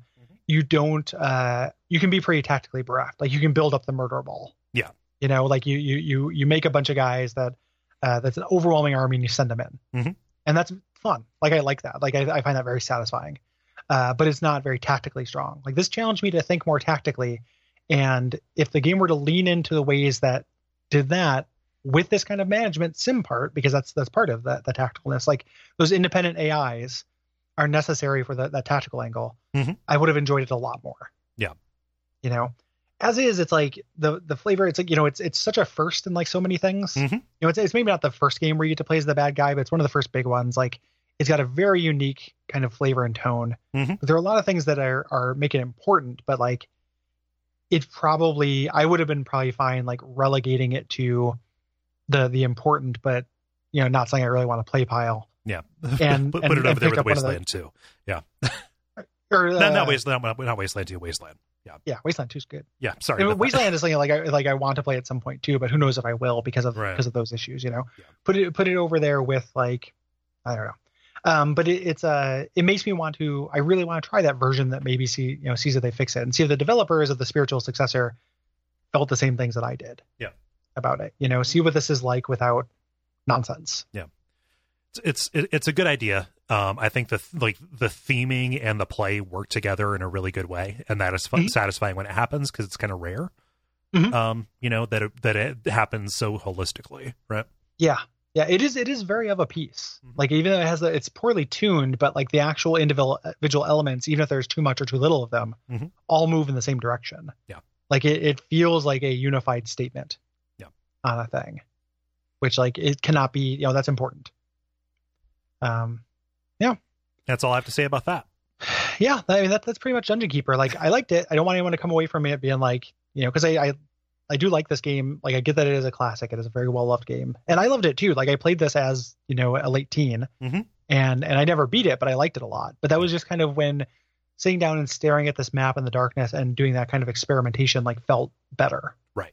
than it does now. You know, and there are games of this vintage that I can pick up and just have be have fun with instantly you know it's not it's not even a vintage thing it's this specific thing and how it's kind of tuned like started replaying Baldur's Gate 2 and like Jesus Christ like does that go down like butter like it is it is a very good game and it's very smart Yeah. in what it does this just felt like it needed a little bit more time in the oven and I curious about the kind of what that rebuild that last like you know Yeah.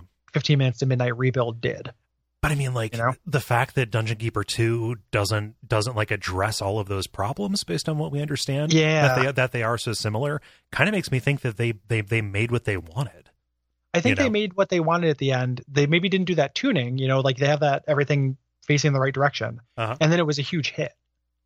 You know, so like they ended up making an expansion that was just for people who wanted more. And then they ultimately ended up making a sequel that was just people who wanted more. Yeah. And there are probably people who listen to this who think that all of our complaints are nonsense, you know, Yeah. because this is what just definitely what they want.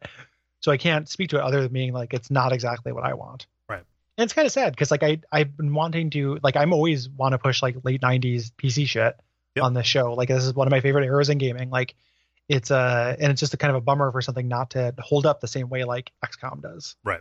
You know, just to, to pull out an example. Or there's like plenty of things like like Warcraft 2 does. Mhm. Like Warcraft 2 is pretty playable. Like that's a fun game. There are a lot of things of this era that stand up a little bit better. Mhm. Um what are we doing next time, Cole?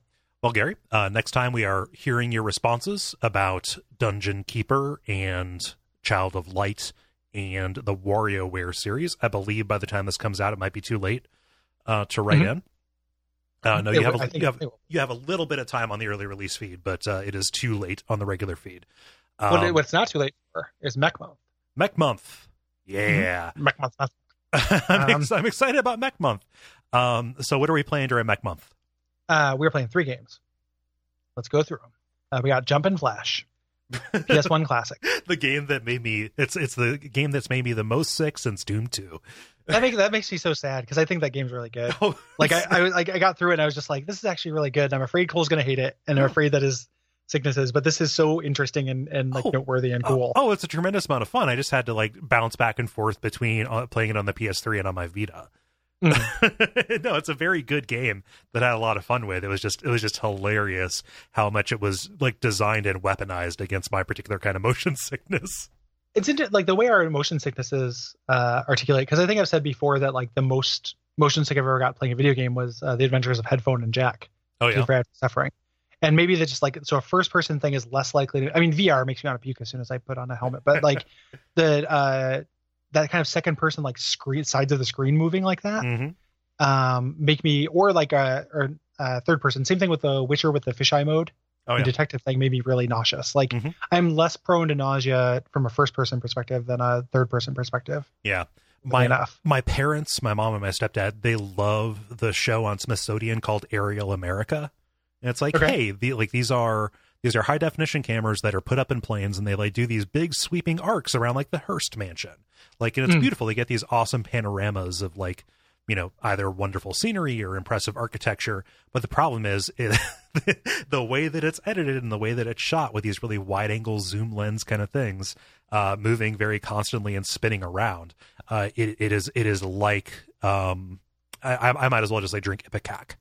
yeah So I go there's a real home reason. and I'm sitting there reading a thing, and then they just put on a thing of Aerial America. And I was like, I have like y- you know this. I have told you Yeah. before that I get s- as sick as possible from this. Jumping Flash was very much the same way because it is about like jumping up and down, and like your perspective is shifting to like stare up and down. So I just like boing boing. uh, really fucked with me. So, yeah, It's uh it's it's the way that like with 3D platforming, it's one of my favorite solutions for it. oh, Like, which, even is, though which I- is not, not make it third person. well yeah well not to make it third person but then yeah and make it so like i always know where i'm going to land Yeah. like even in in like even in mario odyssey like i sometimes don't know where i'm going to land like i misjudge a jump because 3d platformer Mhm. but you always know exactly where you're going to land in jumping flash Yeah. and and that's so like what what a thing that you should be able to take for granted in a platformer right. the platformer like landing on platforms is the majority of what you do like i should know where i'm going to land Yeah. um so jumping flash is the first one it's also very slight like if you're going to play that's going to be a short episode Uh-huh. um we warned you that there'd be some shortos um that's going to be a short episode but it's on ps ps network and you can play it in a couple hours if you want to check it out And you can also play the sequel, uh, which does not make me as motion sick because of the frame rate. yeah and is also good like it's Yes. more it's another more of the same sequel but it's good Yeah.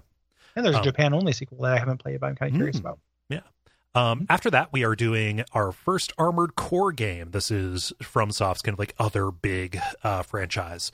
Uh, we're doing Armored Core 4 for Answer. yes um on the uh, ps3 or xbox 360 Mhm. um have you started that yet cool No, I have not. I installed it on my PS3 and then I played Titanfall. it is um for answer is uh it's interesting Yeah. like it is uh you can tell it's a from game it's like you're lost in a totally different way um like it, it's just like i don't really know what's going on i don't really know all the mechanics like i'm still kind of stumbling through and my hope is that i will have that kind of crystallization and retrospect Yeah. that happened with you know the souls games Yeah. Mm-hmm. um but it's fun like it's like it, le- it's legitimately pretty fun so Yeah. like i don't feel like it's uh, i don't think mitch did us wrong uh, No. mitch who is sponsoring that month Yes. No, I, I'm very excited to get to it, but I just, uh, uh, Titanfall 2, which is the next game after that, uh, is a little bit of a, an easier putt. In it terms is the of, easiest in terms of in terms of uh, time investment, man, talk about going down like butter. yeah that's that's that's the candy the candy of video games. Yeah. Um, with with everything that implies, yes, like it it is that game is definitely candy. Mhm. Um, so yeah, that's that's uh that's Mac month. Yep. So you have until the fifteenth of February to uh, to uh, put in your answers for that. Um, not yeah, to, for for for those three games, your Mhm. responses, um, and then we're going to be announcing uh, March here pretty soon. We still need to ham- hammer down some details, but there's stuff in there that I'm excited about too. Yeah, excited. Um, yeah. So if uh you have those things that we'd love to hear from you.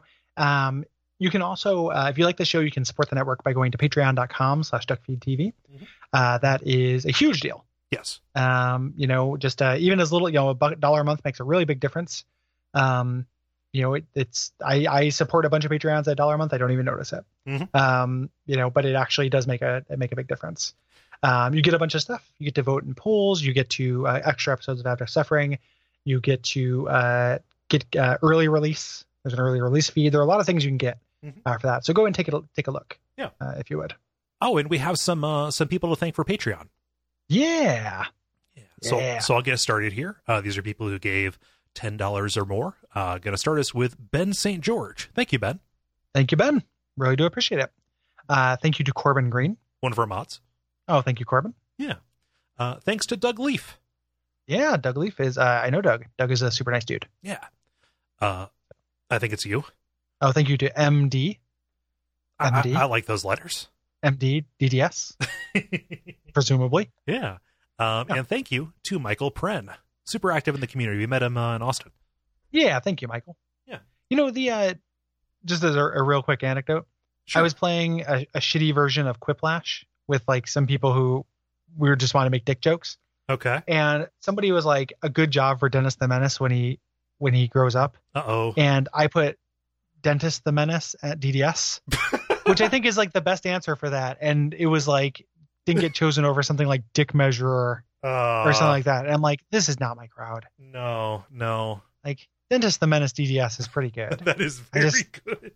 like, God damn it. Um, so anywho, but thanks everybody for uh, for supporting us. And uh, if you want to support us or get thanked, you can head on over to patreon.com slash duckfeedtv. Please do. Um, Gary, you and I stream. That's true. Um, I stream every Friday, uh, 3 p.m. PST, uh, reading Choose Your Own Adventure and Game Books. Uh, it's called Choose Your Illusion 2. And it is uh, right now, I just last week I did the first session of a c- solo Call of Cthulhu uh, adventure called Grimrock Isle, Hmm.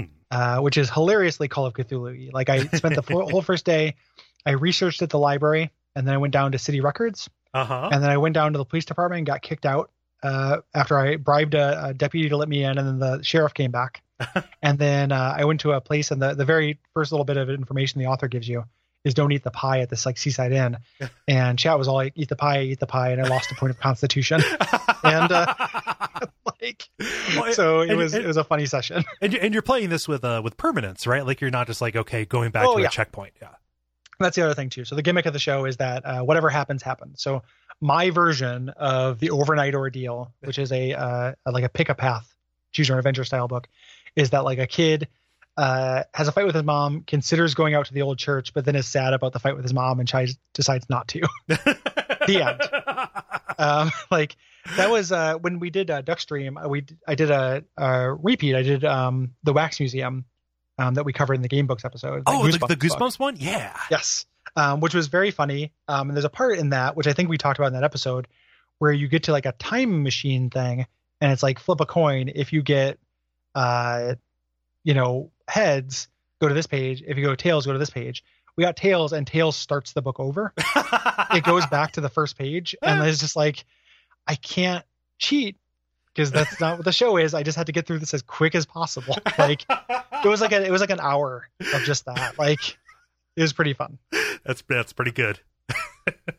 um what do you stream cole Um, I mostly stream horror games. Uh, I want to add a little bit more variety, do uh, some different shows on that. Uh, but uh, my primary series is Hex Crank Live, uh, playing survival horror and horror themed games uh, on Friday and Saturday nights, and do- doing a couple of sessions here and there. Uh, like recently, I have uh, been doing Dead Space 2. Uh, for people who liked the Dead Space episode, you can watch and see how that game is different. Uh, also recently did uh, Stories Untold, which is a 2017 indie game that does some really interesting stuff with like interface. Yeah. How- how long is that Oh, it's like a it's like a three hour game. okay yeah i've, I've got it i just have not uh played it Yeah, I've it's been like curious it's like about a it's like a night. It's very interesting. I would recommend you play it. i will have to check that out Yeah, but if people want to watch that, uh, follow uh, uh oh gosh, twitch.tv slash duckfeedtv. Um, that is uh, so you follow that to get the uh, notifications when those uh, when those go up. um i think that's probably about it ratings reviews things like that are all very helpful Mhm. um keep doing those Yeah, and uh yeah and we'll see you guys next week yeah. And until then, watch out for horny baby. yeah who who is terror dog